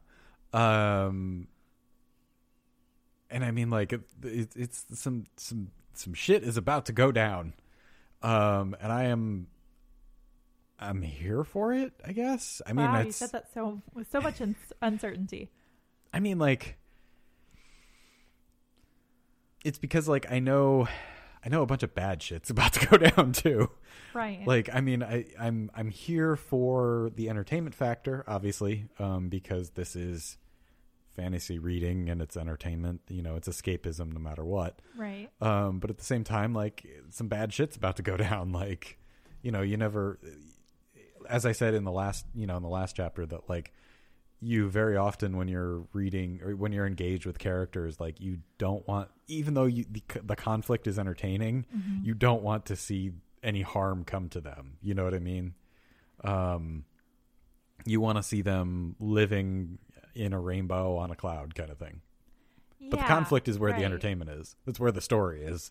And it is really just a backdrop to our main plot because what's happening in the world is, of course, a part of it, Mhm. but all of our characters are not really.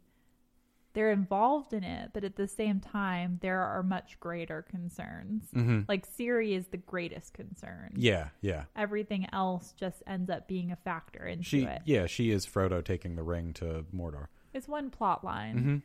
Mm-hmm. Um, I think it's it's very like butterfly effect, as I said, Mm-hmm. when the messenger Aplegatt Mhm, dies mhm. upon taking um this very important message to Demavend, because this is like the pivotal message. This Yeah, is the yeah. message that since it's going to be lost to time, we know the consequences of that. Yeah, yeah. As a result, Demavend is going to proceed with the operation, Mhm. and Nilfgaard is going to come through that door, Mm-hmm. and war is happening, and Mhm. Nilfgaard very much has the upper hand. Mhm. Like, this is a huge windfall for Nilfgaard. And like I haven't even read ahead. You've read ahead, so you know what happens, but like I haven't even read ahead and I'm like you know, clenching my toes reading this like like this this is not good. This is we this is I can already see the effects of what's going to happen beyond this. And what's ironic is that um, Aplegatt is killed by Scoia'tael, which they are working in Mhm. conjunction with Nilfgaard, but it's not like these people had directions to shoot down the yes. messenger. And it was like just kind of like a just because they were goading this one person on like It's like a coincidence Mhm. of like the highest order. Yep. And yep. as a result, many, many people will die Yes. Unnecessarily. Yep. Um, I like seeing all of these cameos from people that we know really well at this point. Mhm. Um, like we didn't get a lot of like Yennefer and Ciri, but we saw what they were doing. We checked in with them. We know they're on their way to this other place, to Mhm. Um, we see where everyone is on the board. It's a good catching up chapter without being too tedious. It's not Yeah, like actually. Yeah. we get these little glimpses, these little scenes of people through Aplegatt's eyes, and then Mhm. of course we get a POV part from Geralt, Mhm. so we know what Geralt's up to. Geralt will be the main POV person again for this Mhm. book. Um, what did you think of Geralt's interaction with Codringer? I think I really loved it, honestly. Um, I was going to ask you what your thoughts were on Codringer in general, um, because I really do. He's a really interesting character, um, and I don't know what about him makes him so compelling. Um, I think it's just because he is so slimy. Um, that I think that because he is so slimy, um, it sort of like he's kind of an interesting contrast to Geralt. Um, and that might might be why their interaction is interesting, um, because Geralt is very much like has a very strict code of like, you know, kind of don't be evil, kind of. Um, kind of don't be evil. and Codringer is like, nah, whatever gets you the most money. Like, yeah, I Codringer almost seems out of place in this book. he really does, Um, but I kind of like it. because it's so different than the majority of characters Mhm, that mhm. we've been introduced to. Like Codringer, um, he is this person that doesn't really care for like all the moral stuff. Mhm, He's really mhm. just in it for like, okay, whoever pays me, like, gets my services. Yeah, I don't really yep. care who it is. And I think Geralt would say he's like that. You know, it doesn't matter who pays me hmm but he also is so lawful good sometimes like that he's Yeah. not willing to do what he has to do to protect the people that he loves so codringer is very um the you know ends justify the means so Mhm. he's very machiavellian in the way that he's approaching this basically whatever i have to do to get the desired result is fine like so what he says to Geralt at one point so i'm specifically talking about his um ploy to get this girl that's a Mhm. lookalike to Ciri to take the fall so Yeah. they capture Ciri she dies or whatever they want to do with her and as a result the real Ciri is allowed to get off and Mhm. not be searched for Yeah.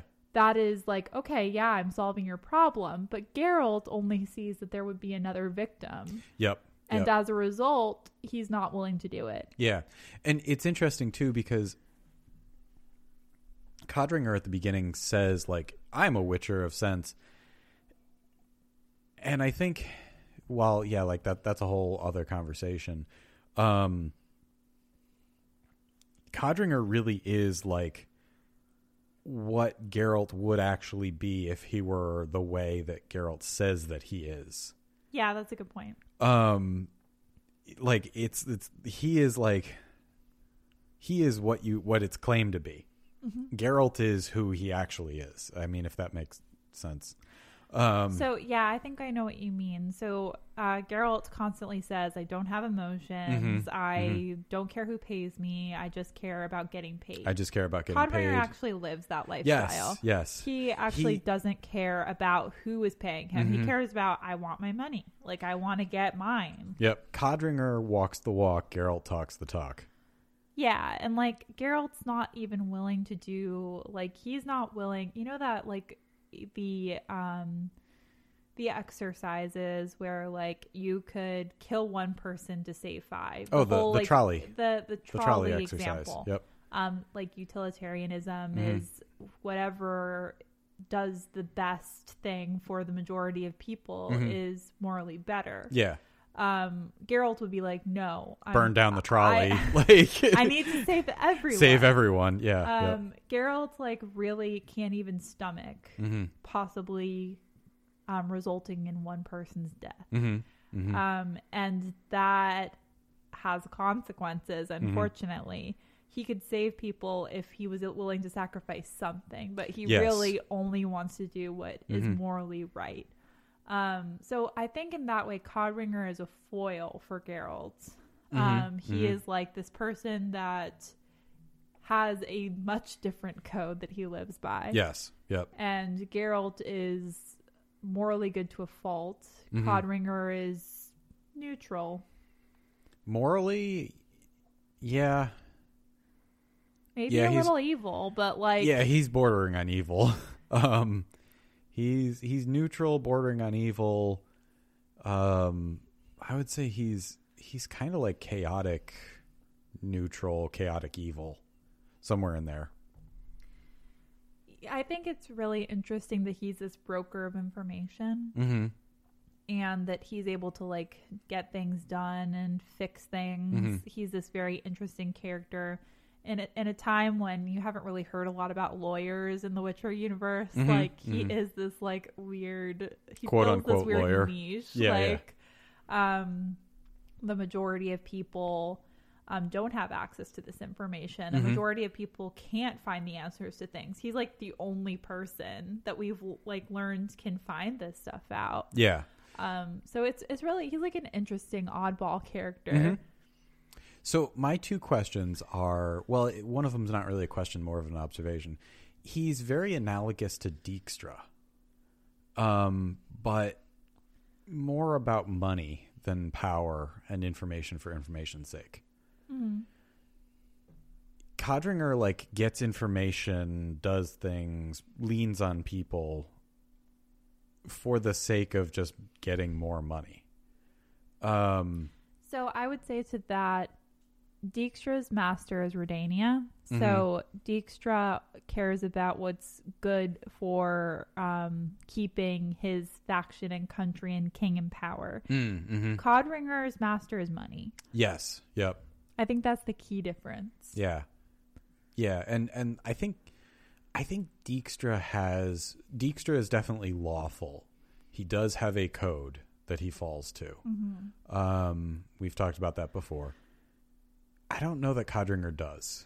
I, don't think, he. Codringer is willing to do whatever Mhm. for the. I, I, think, it's whoever pays whoever the most. pays is Yep. going to get. But okay, let me be a little bit of devil's advocate here. hmm He does value Geralt more than he does um, the Temerian hmm agents that come to him. I I also suspect that um, with Codringer, there's a there's a distrust of the state um, that occurs there. Um, so he's a little lone gunman. I think he is um, because if you look at the way he's set up and the way he's operated and the way he he works to circumvent the mechanisms of the state in a lot of ways.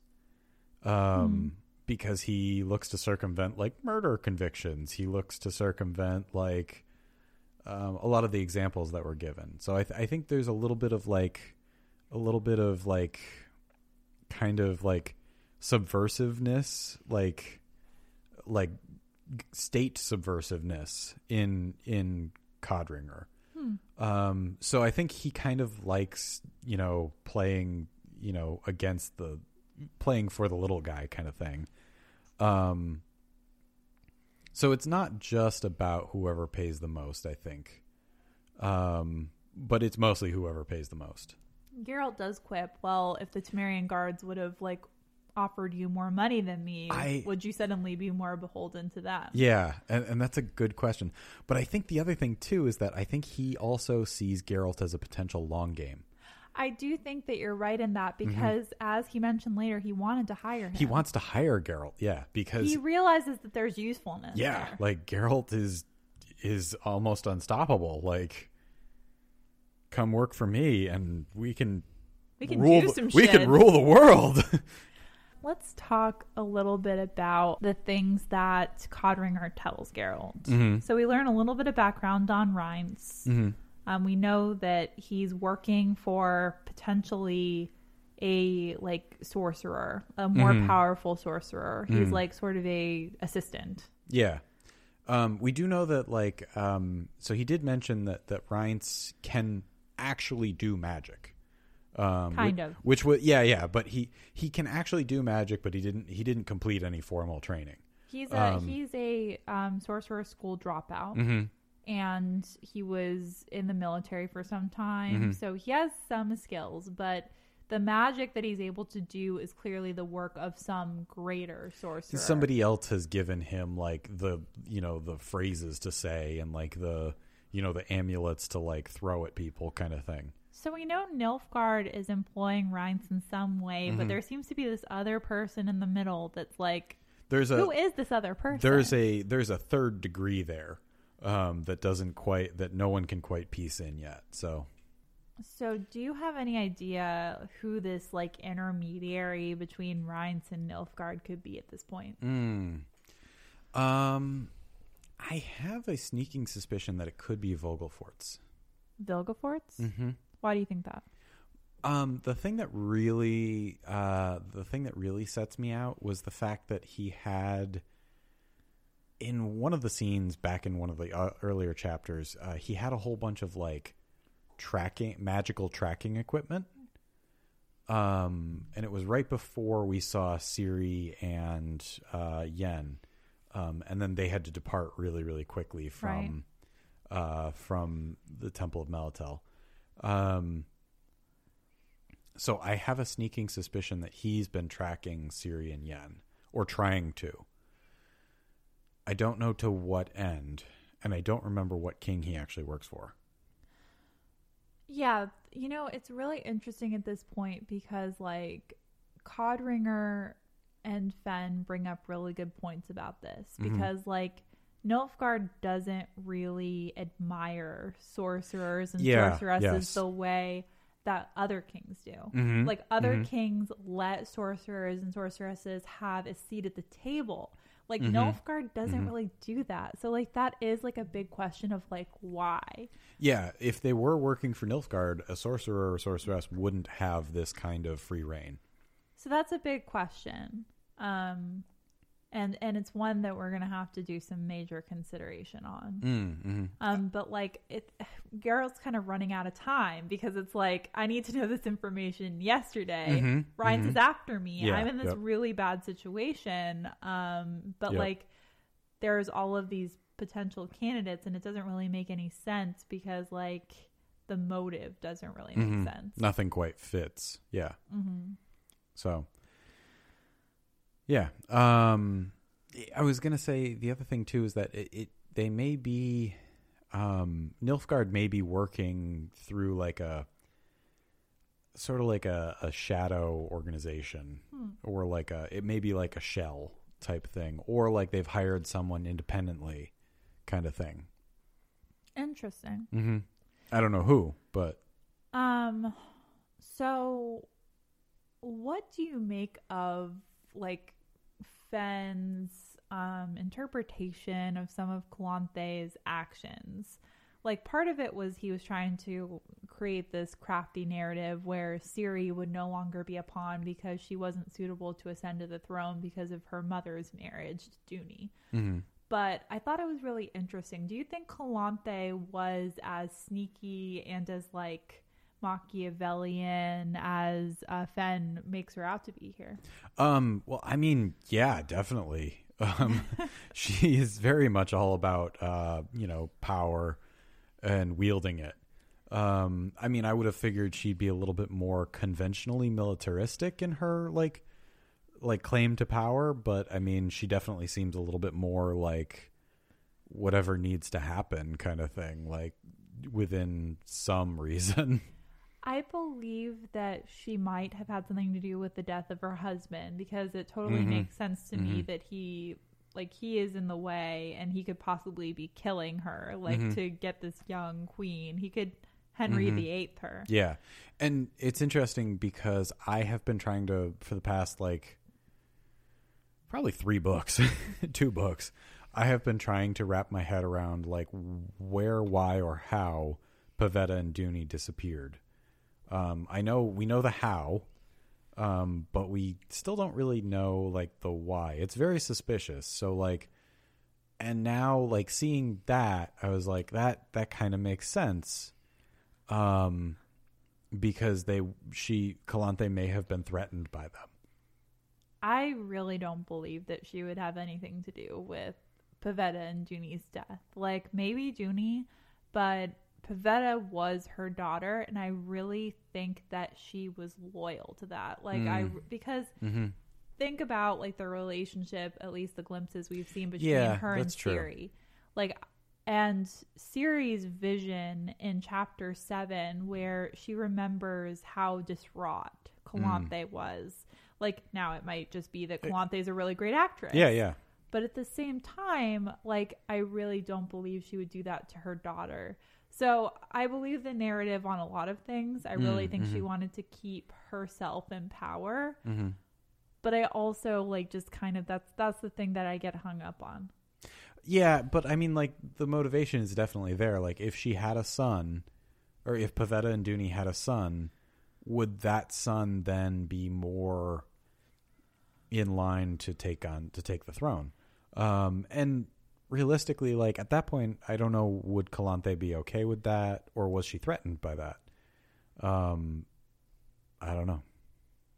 I Well- don't really don't really have an answer to that one. So I think the narrative had a lot of good points. Mhm. I think that um I don't know if she would have gone as far as Ben was suggesting she would to keep Yeah, in yeah. power. Um but th- that is it is a possibility. mm-hmm. I think a lot of the just the um like the fact that she hired Geralt to make it so Duny and Pavetta could marry so they would have this like sort of misaligned match and that person Mhm. wouldn't ascend to the throne. Mm-hmm. That makes a lot of sense to me because why else would. Geralt be there? yeah, yeah. Like but the law of surprise thing like I think was a surprise to Calanthe as well mm-hmm. Mm-hmm. um, it was it was just really interesting to hear that um, take on it and putting those pieces together. Mm-hmm. Um, what do you make of the fact that like Duny might be this sort of misaligned match that he might not even be who he was saying he was? I um I definitely like have been trying to piece in something there and I don't know what it is. And it, it makes sense to me that there's no record of a Duny in any of the lineage of a- a- a- Akerspaark. Akerspaark, thank you. um Of Maecht. uh, that there's no record of any children that he had that had that name. Um, now it's possible that Duny was going by a different name or something. Um, I do find it really, and it, it, it kind of fits into the narrative of like Duny's still this wild card to me. Um, and I, I haven't been able to like fit him in anywhere into the storyline, into into what happened and where he came from. Yeah, he is this person that just seemed to operate out of nowhere. Mm-hmm. Mm-hmm. And that is the big question mark. Yeah. Yep. like where did he come from Mhm. like was he lying about his identity or was like because he could always be saying he was someone else like Yeah, he could yeah. always be using a different name or maybe he just wasn't claimed on the lineage Mm-hmm. records like maybe Akerspaark wasn't his dad and he came from somewhere else like he could be a noble of some other realm there's a lot of possibilities with him But also, like, wouldn't why wouldn't if he's going to claim to be, you know, a you know, the next in line for the throne for somewhere, why wouldn't you just claim to be the person who's on the record? You know yeah, what I mean? that's that's a good point. But like, there are a lot of questions that don't make sense with Mhm. That's what I mean. Like, even the questions don't necessarily make sense. So, Yeah, that it is a big question mark. mhm. Um, at at this point, like the I think Anse keeps trying to tease us with the child of the elder blood and the elven Mhm. prophecy. Um, what are your questions about the prophecy right now, or what do you want to know? is it weird that I don't have a ton of questions about the Elven prophecy? You just you're you're along for the ride. Well, yeah, I mean, I'm kind of along for the ride, but also like I kind of feel like there's some sort of like there's definitely a big like apocalypse type like Ragnarok style thing that's coming down the pipeline with the prophecy. But kind of like what Cla- what Codringer um, said is that like the problem with prophecies is that they often have such heavy coded language and they can mean so many different things that trying to derive meaning out of them is very difficult and like almost not worth it. So like I'm a little bit more engaged in the the here and the now of like what's occurring rather than like yeah, I know there's a big bad big bad evil thing coming based on this prophecy, but that's all I know about and that's all that I really necessarily care too much about for right now. Right. Yeah. No, I think that's that's good. It it is revealed to us chunk by chunk Mhm. and it makes much more sense later. Yeah, and I think like once once maybe a, a few more pieces fall into place, I'll probably be a lot more engaged in seeing what it means and how it shakes out. Um, but for right now, like it's just a prophecy. You know, there might be something. You know, Ciri seems to have fulfilled a couple of things, kind of thing, but but it's still kind of just a prophecy, um, and it could go a whole bunch of different ways, and I don't know where it falls into things.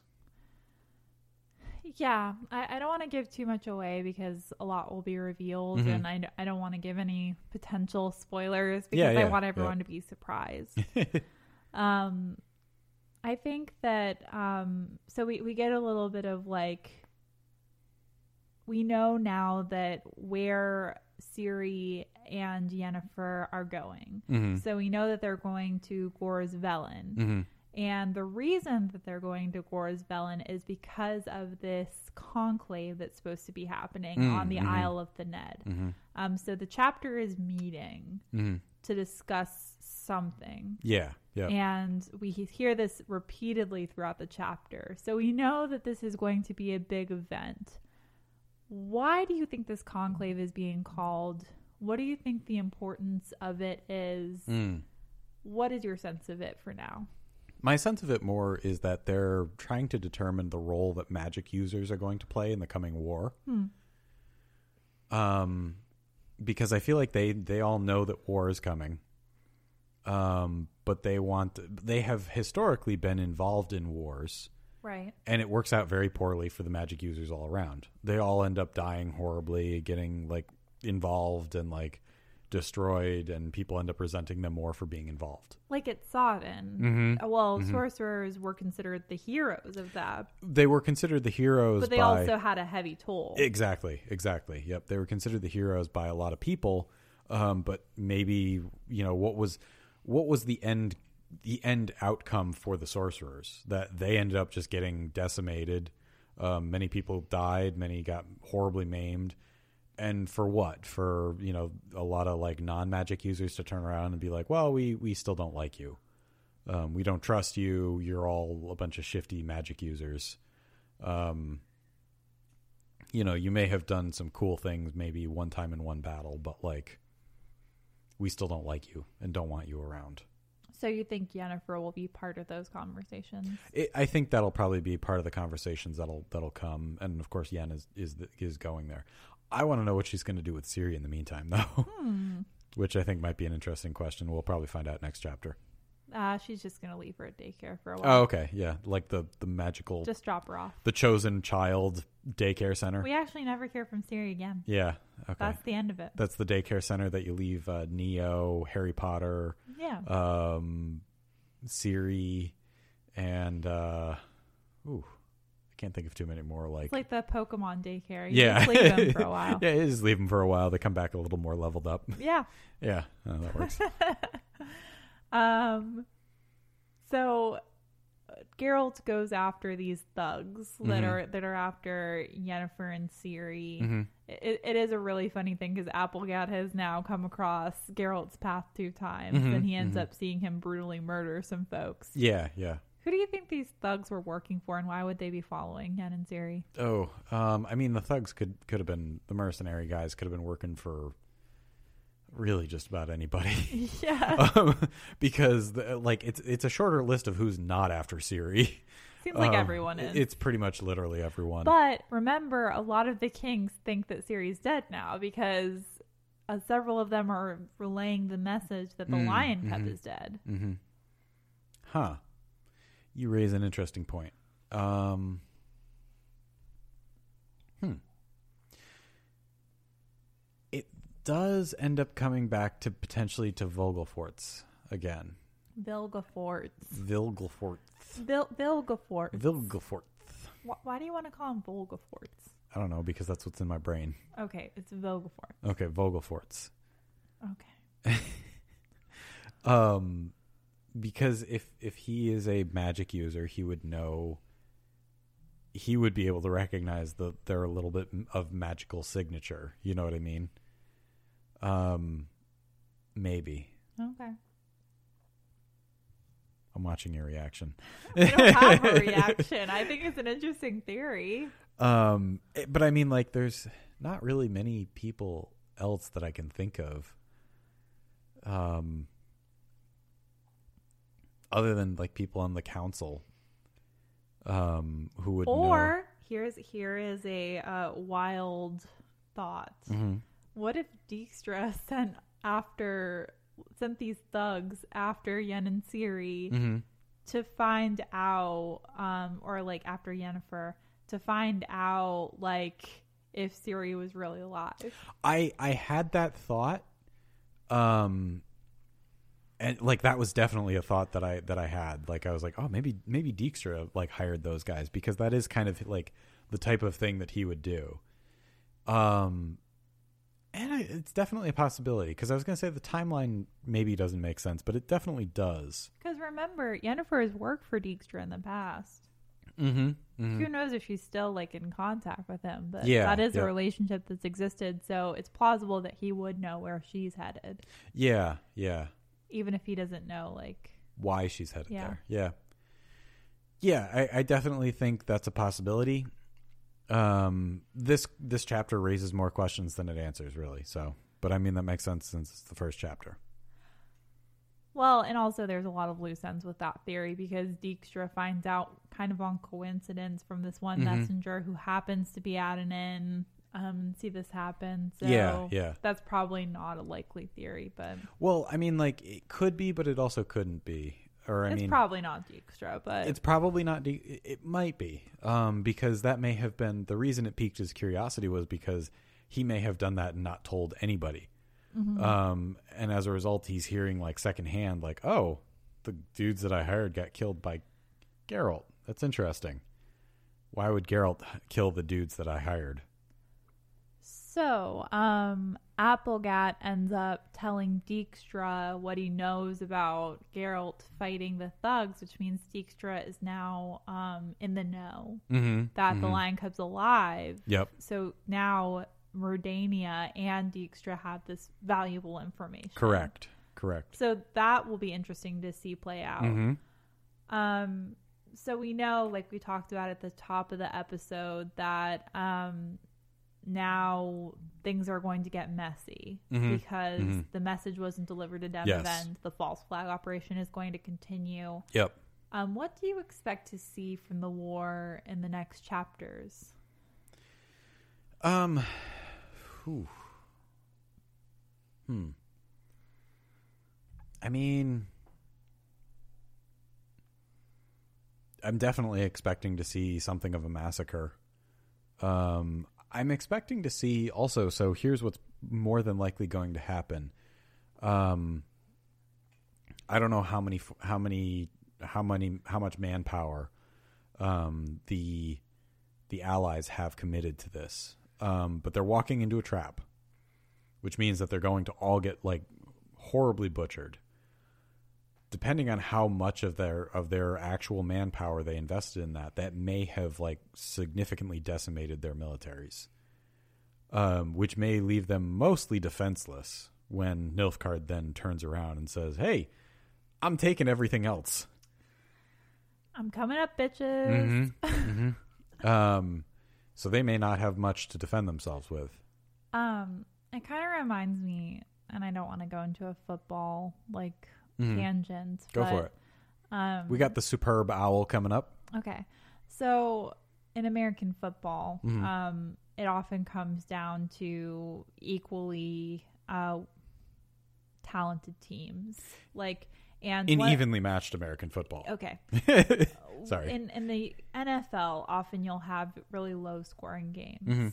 where you'll have teams that have great players on Mhm. both sides. Um, and one of the things you were telling me in a recent game we were watching is it comes down to the person that makes the least mistakes. yes. And that's sort of what war feels like sometimes. Mhm. It like comes down to the person that makes the fewest mistakes. Absolutely. Yep. Um, and I think that's what's so interesting with this is that Nilfgaard seems to have the intelligence channels and seems to always Yes. be like one or two or three or four steps. Intelligence wins wars. Intelligence wins wars. Um, so they always seem to be a few steps, you know, Mhm. uh, they seem to be ahead of their their Mhm. competition, of their fellow rulers. Mm-hmm. And Emhyr always seems to be in the know. Mm-hmm. because he has all these channels of information. I think that's one of the reasons I like Dijkstra so much is because he understands that. He's like the only person that Mhm. understands. All Mhm. of these rulers are like, "Oh yeah, we'll probably be fine. Yeah, yeah. Just, you know, do this one thing. we don't need to do any reconnaissance. We don't need to figure anything out. We don't need to have any any spies anywhere. No. And I think that's what's so interesting about Nilfgaard is they seem to have like ears everywhere. Mm-hmm. Mm-hmm. But right now, what is coming down to is the person that makes the fewest mistakes. And Yep. right now, that's Nilfgaard. That's Nilfgaard. Um, so that that mentality uh, is very true when you have very evenly matched teams. So you have teams that are evil, able to keep themselves keep each other at bay. Um, the team that makes the fewest mistakes is generally going to be the one that wins. Um, in this case, it's it's kind of interesting because Nilfgaard isn't it, they're not really evenly matched. You know what I mean? But Nilfgaard is would, still You would think that these four kingdoms that have Yes. okay, so so let's not think about these individual kingdoms. and that's what I was gonna there gonna go into. major kingdoms that are combining Mm-hmm. together. So all of these disparate kingdoms are trying to um they're like greater in numbers, Mhm. right? So it's like five of them and they're like, yeah, we're going to outsmart them because Mhm. we're working together. But Nilfgaard is just always ahead of them. hmm Even if they have more in numbers, Mhm. like Nilfgaard just has the network, they have the Yep. resources, Yep. and that's why they seem unstoppable right Mhm. now.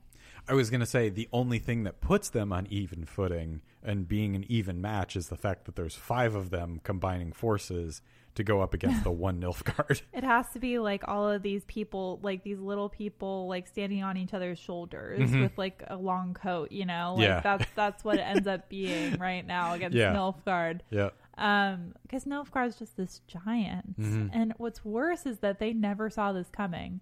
Like they didn't see them building up and preparing, and Mhm. Nilfgaard was sort of able to use their assumptions against them. Like, Yep. you guys thought that I was down here just doing nothing. Yeah. No, No. I was building strength. We're I was we're building a military. Yep. We're building an army. And assumptions they lead to you being surprised because if you're underestimating your enemy, your enemy can use that. hmm When you make assumptions, you make an ass out of you and mumtions. I, I'm really eager to see how this one butterfly effect thing with the messenger carrying Mm, this mhm. important message is going to play out. But like, what are you most excited to see? Like, in, we're in chapter one. We've got Mhm. six more chapters Yeah. um, of action ahead of us. What are you most excited to see? You know, the weird thing is that I actually have no idea. Really? um, because I have no idea where this could be going. Um, there's so many different ways that it could go. I don't necessarily even have. I'm sure there's foreshadowing in there that I'll recognize as foreshadowing, like once we get there. Um, but like in terms of like an actual like direction, I'm assuming we'll see Yen probably get to the council. Um, other than that, we'll we'll see the battle. Um, obviously, we're going to see the fallout of that. Other than that, I have no idea where they're going with any of this. I think that what I like most about this book is that, um, like, it's the most overtly political book, but Mhm. not in a bad way. Yeah, yeah, Like, I think that everyone's presenting a certain image or projecting an image, and Mhm. there are underpinnings and there are things that are going on below the surface. yeah, absolutely. And so I really like this is a great character study book. We're going to meet a bunch of people that Mhm. are going to have like a face they project Mhm. and then something that is going on under the surface. Under the surface. Hmm. So we really have to pay attention to this person's intent like because we don't get a lot of POV characters. Yeah, We're yeah. really trying to interpret the intentions of all of these really Mhm. different people. I was really surprised when we had Aplegatt as a as a POV character. Yeah. Like that actually, I, it's brilliant. Honestly, looking at it now, um, but it like I was not expecting it at all. So Yeah. Well, RIP to Aplegatt. yeah, seriously, he was. Eh, actually, he was kind of a, he was kind of a dick, but You're gonna besmirch the dead. yeah. Well, uh, Pour one out for Aplegatt. we'll I'll, He- we'll pour a little bit out for little. Aplegatt. he was uh, someone that we experienced our other characters through, Mhm. and um, sad that he died. He he probably didn't deserve to die, but he wasn't really. Probably didn't deserve to die. probably didn't. I don't know. Maybe he was a creep. Well, he he kind of reveled in taking people's horses. He didn't revel in it. He it. did. Wow. He did. He he talked fondly about making small children cry when he Not took their when he rode off with their pet. Wow, you have a dark read on Apple guy. You're like, haha, I, can, I can steal your horses. Well, if that's the case, then why didn't he just take a horse from the one innkeeper? Because he didn't actually have a functional need for it at that point. Well, he could have demanded it if you're so evil. Yeah, well, I didn't. Just because someone's evil doesn't necessarily mean that they're going to immediately So you're demand. saying Aplegatt deserves okay, death? hang on. So they're they're just because someone is evil does not mean that they will immediately demand and and participate in the most evil option there. There's different types of evil people. There's kick the dog evil, and then there's functionally like planning, plotting evil. He died. Okay, like, do you are you saying he was deserving of this death? He wasn't deserving of this death. But some death he would be. Maybe. Wow. I'm thinking I'm thinking like he deserves like in his like mid 60s or so get it like catching the plague and then dying but maybe not getting like shot in the back while riding I know. I would argue that dying from the plague is probably a worse death. I mean not like you know he a died painful like death instantly. not like a painful death from or or actually maybe like he got to like his 60s or so and like his wife finally got sick of his crap and just like poisoned him but like she gets but like she gets away with it You really hate Aplegatt. i don't hate him Wow. i don't hate him You He's really just- like he's one POV character you meet and you're like, "Oh, this guy dies. This, Okay, this I- guy should die." you should know by now that i bear i i i see something once for one brief glimmer of And a a second strong and then i develop a very very strong opinion based around it this is a pretty common pattern for me so The one really interesting part that we didn't mention is that Ciri had this like prophecy Mm. about him that Like, nobody else saw like yeah, like she just sort of started talking about, oh, death will arrive silently on gray on gray wings on gray wings, and like how that came. Like it was really like interesting how that came full circle. Mm, Like mhm. we're like, and he was trying to ignore it, like, oh, didn't mean anything, and then yeah yeah I I like the foreshadowing a lot where he like kept he kept feeling this one spot on his back. so when we read it i didn't even catch that until um the last bit where he does get shot he he talks about like having an itch on his back um, and he couldn't quite scratch it or anything like that. I didn't catch the other times when he mentioned it And until he mentioned it every time. he mentioned yeah. it like every time he wrote out. Yeah, Um, were you surprised by the ending? I was a little bit. Um, I really, really, genuinely was.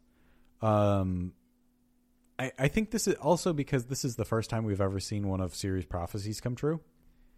Um, And it's not even like Ciri's prophecies. Oh, It's well, like, yeah, it's one of- like the force occupying her. one of the prof prophetic words that Ciri spouts out. because you know she's like that conduit. She, Yeah, like, yeah. She gets possessed and she Mhm. says some stuff. yep. Um, but I thought in like you know the two seconds we see Yen and Ciri, Ciri is already like Mhm. being possessed, and Yeah. like then she's like all normal again, and Yep. she's like, oh yeah, coming in. Like Yeah. it- it's just really interesting.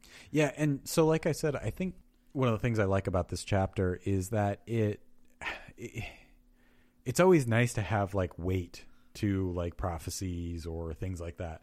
Um, and it was a really good way to have a character that had a reason for a whole bunch of bouncing around and being a third party POV character. Um, and then a way to add weight to Ciri's prophecies. Yeah, like we Um, see that there is clearly legitimacy to what she's saying. Yes. Uh, so one of the things that always bothers me with prophecies and other other series and other books is the fact that we only ever see the big prophecy. And even then it's always somewhat interpretive in terms of how it comes true. Um Harry Potter, I'm looking at you. Um that like there never seems to be necessarily a whole lot of weight to the other prophecies. You know what I mean? Um, and so having like a smaller, minor, lower stakes thing come true is a way to lend credence to it. You know what I mean?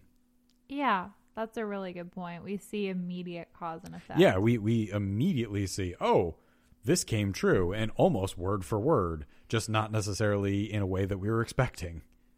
I'm I'm really looking forward to reading the rest of this book with you. Um, there's a lot of good stuff to come, and Mhm. this is just the first chapter, Mhm. so we're really just like again place setting. We Yep, are yep. setting the tone for the rest of the book. Mm-hmm. Um, so I'm excited. I'm very excited too. I am excited. Well, I think the fire is getting a little low, and I think it might be about that time. And uh, I'm trying to remember the message I have to deliver to that king. So Yeah, I I have a lot going on. I I can only keep one thing in my mind at a time. Um, So I'm like a goldfish like right. that. I can't continue doing this podcast because I No, have to remember that message word for word. yep, word for word. Oh my god, so much anxiety. So, I think until next time, I'm John Mark. And I'm Alexa. and Good night. Good night.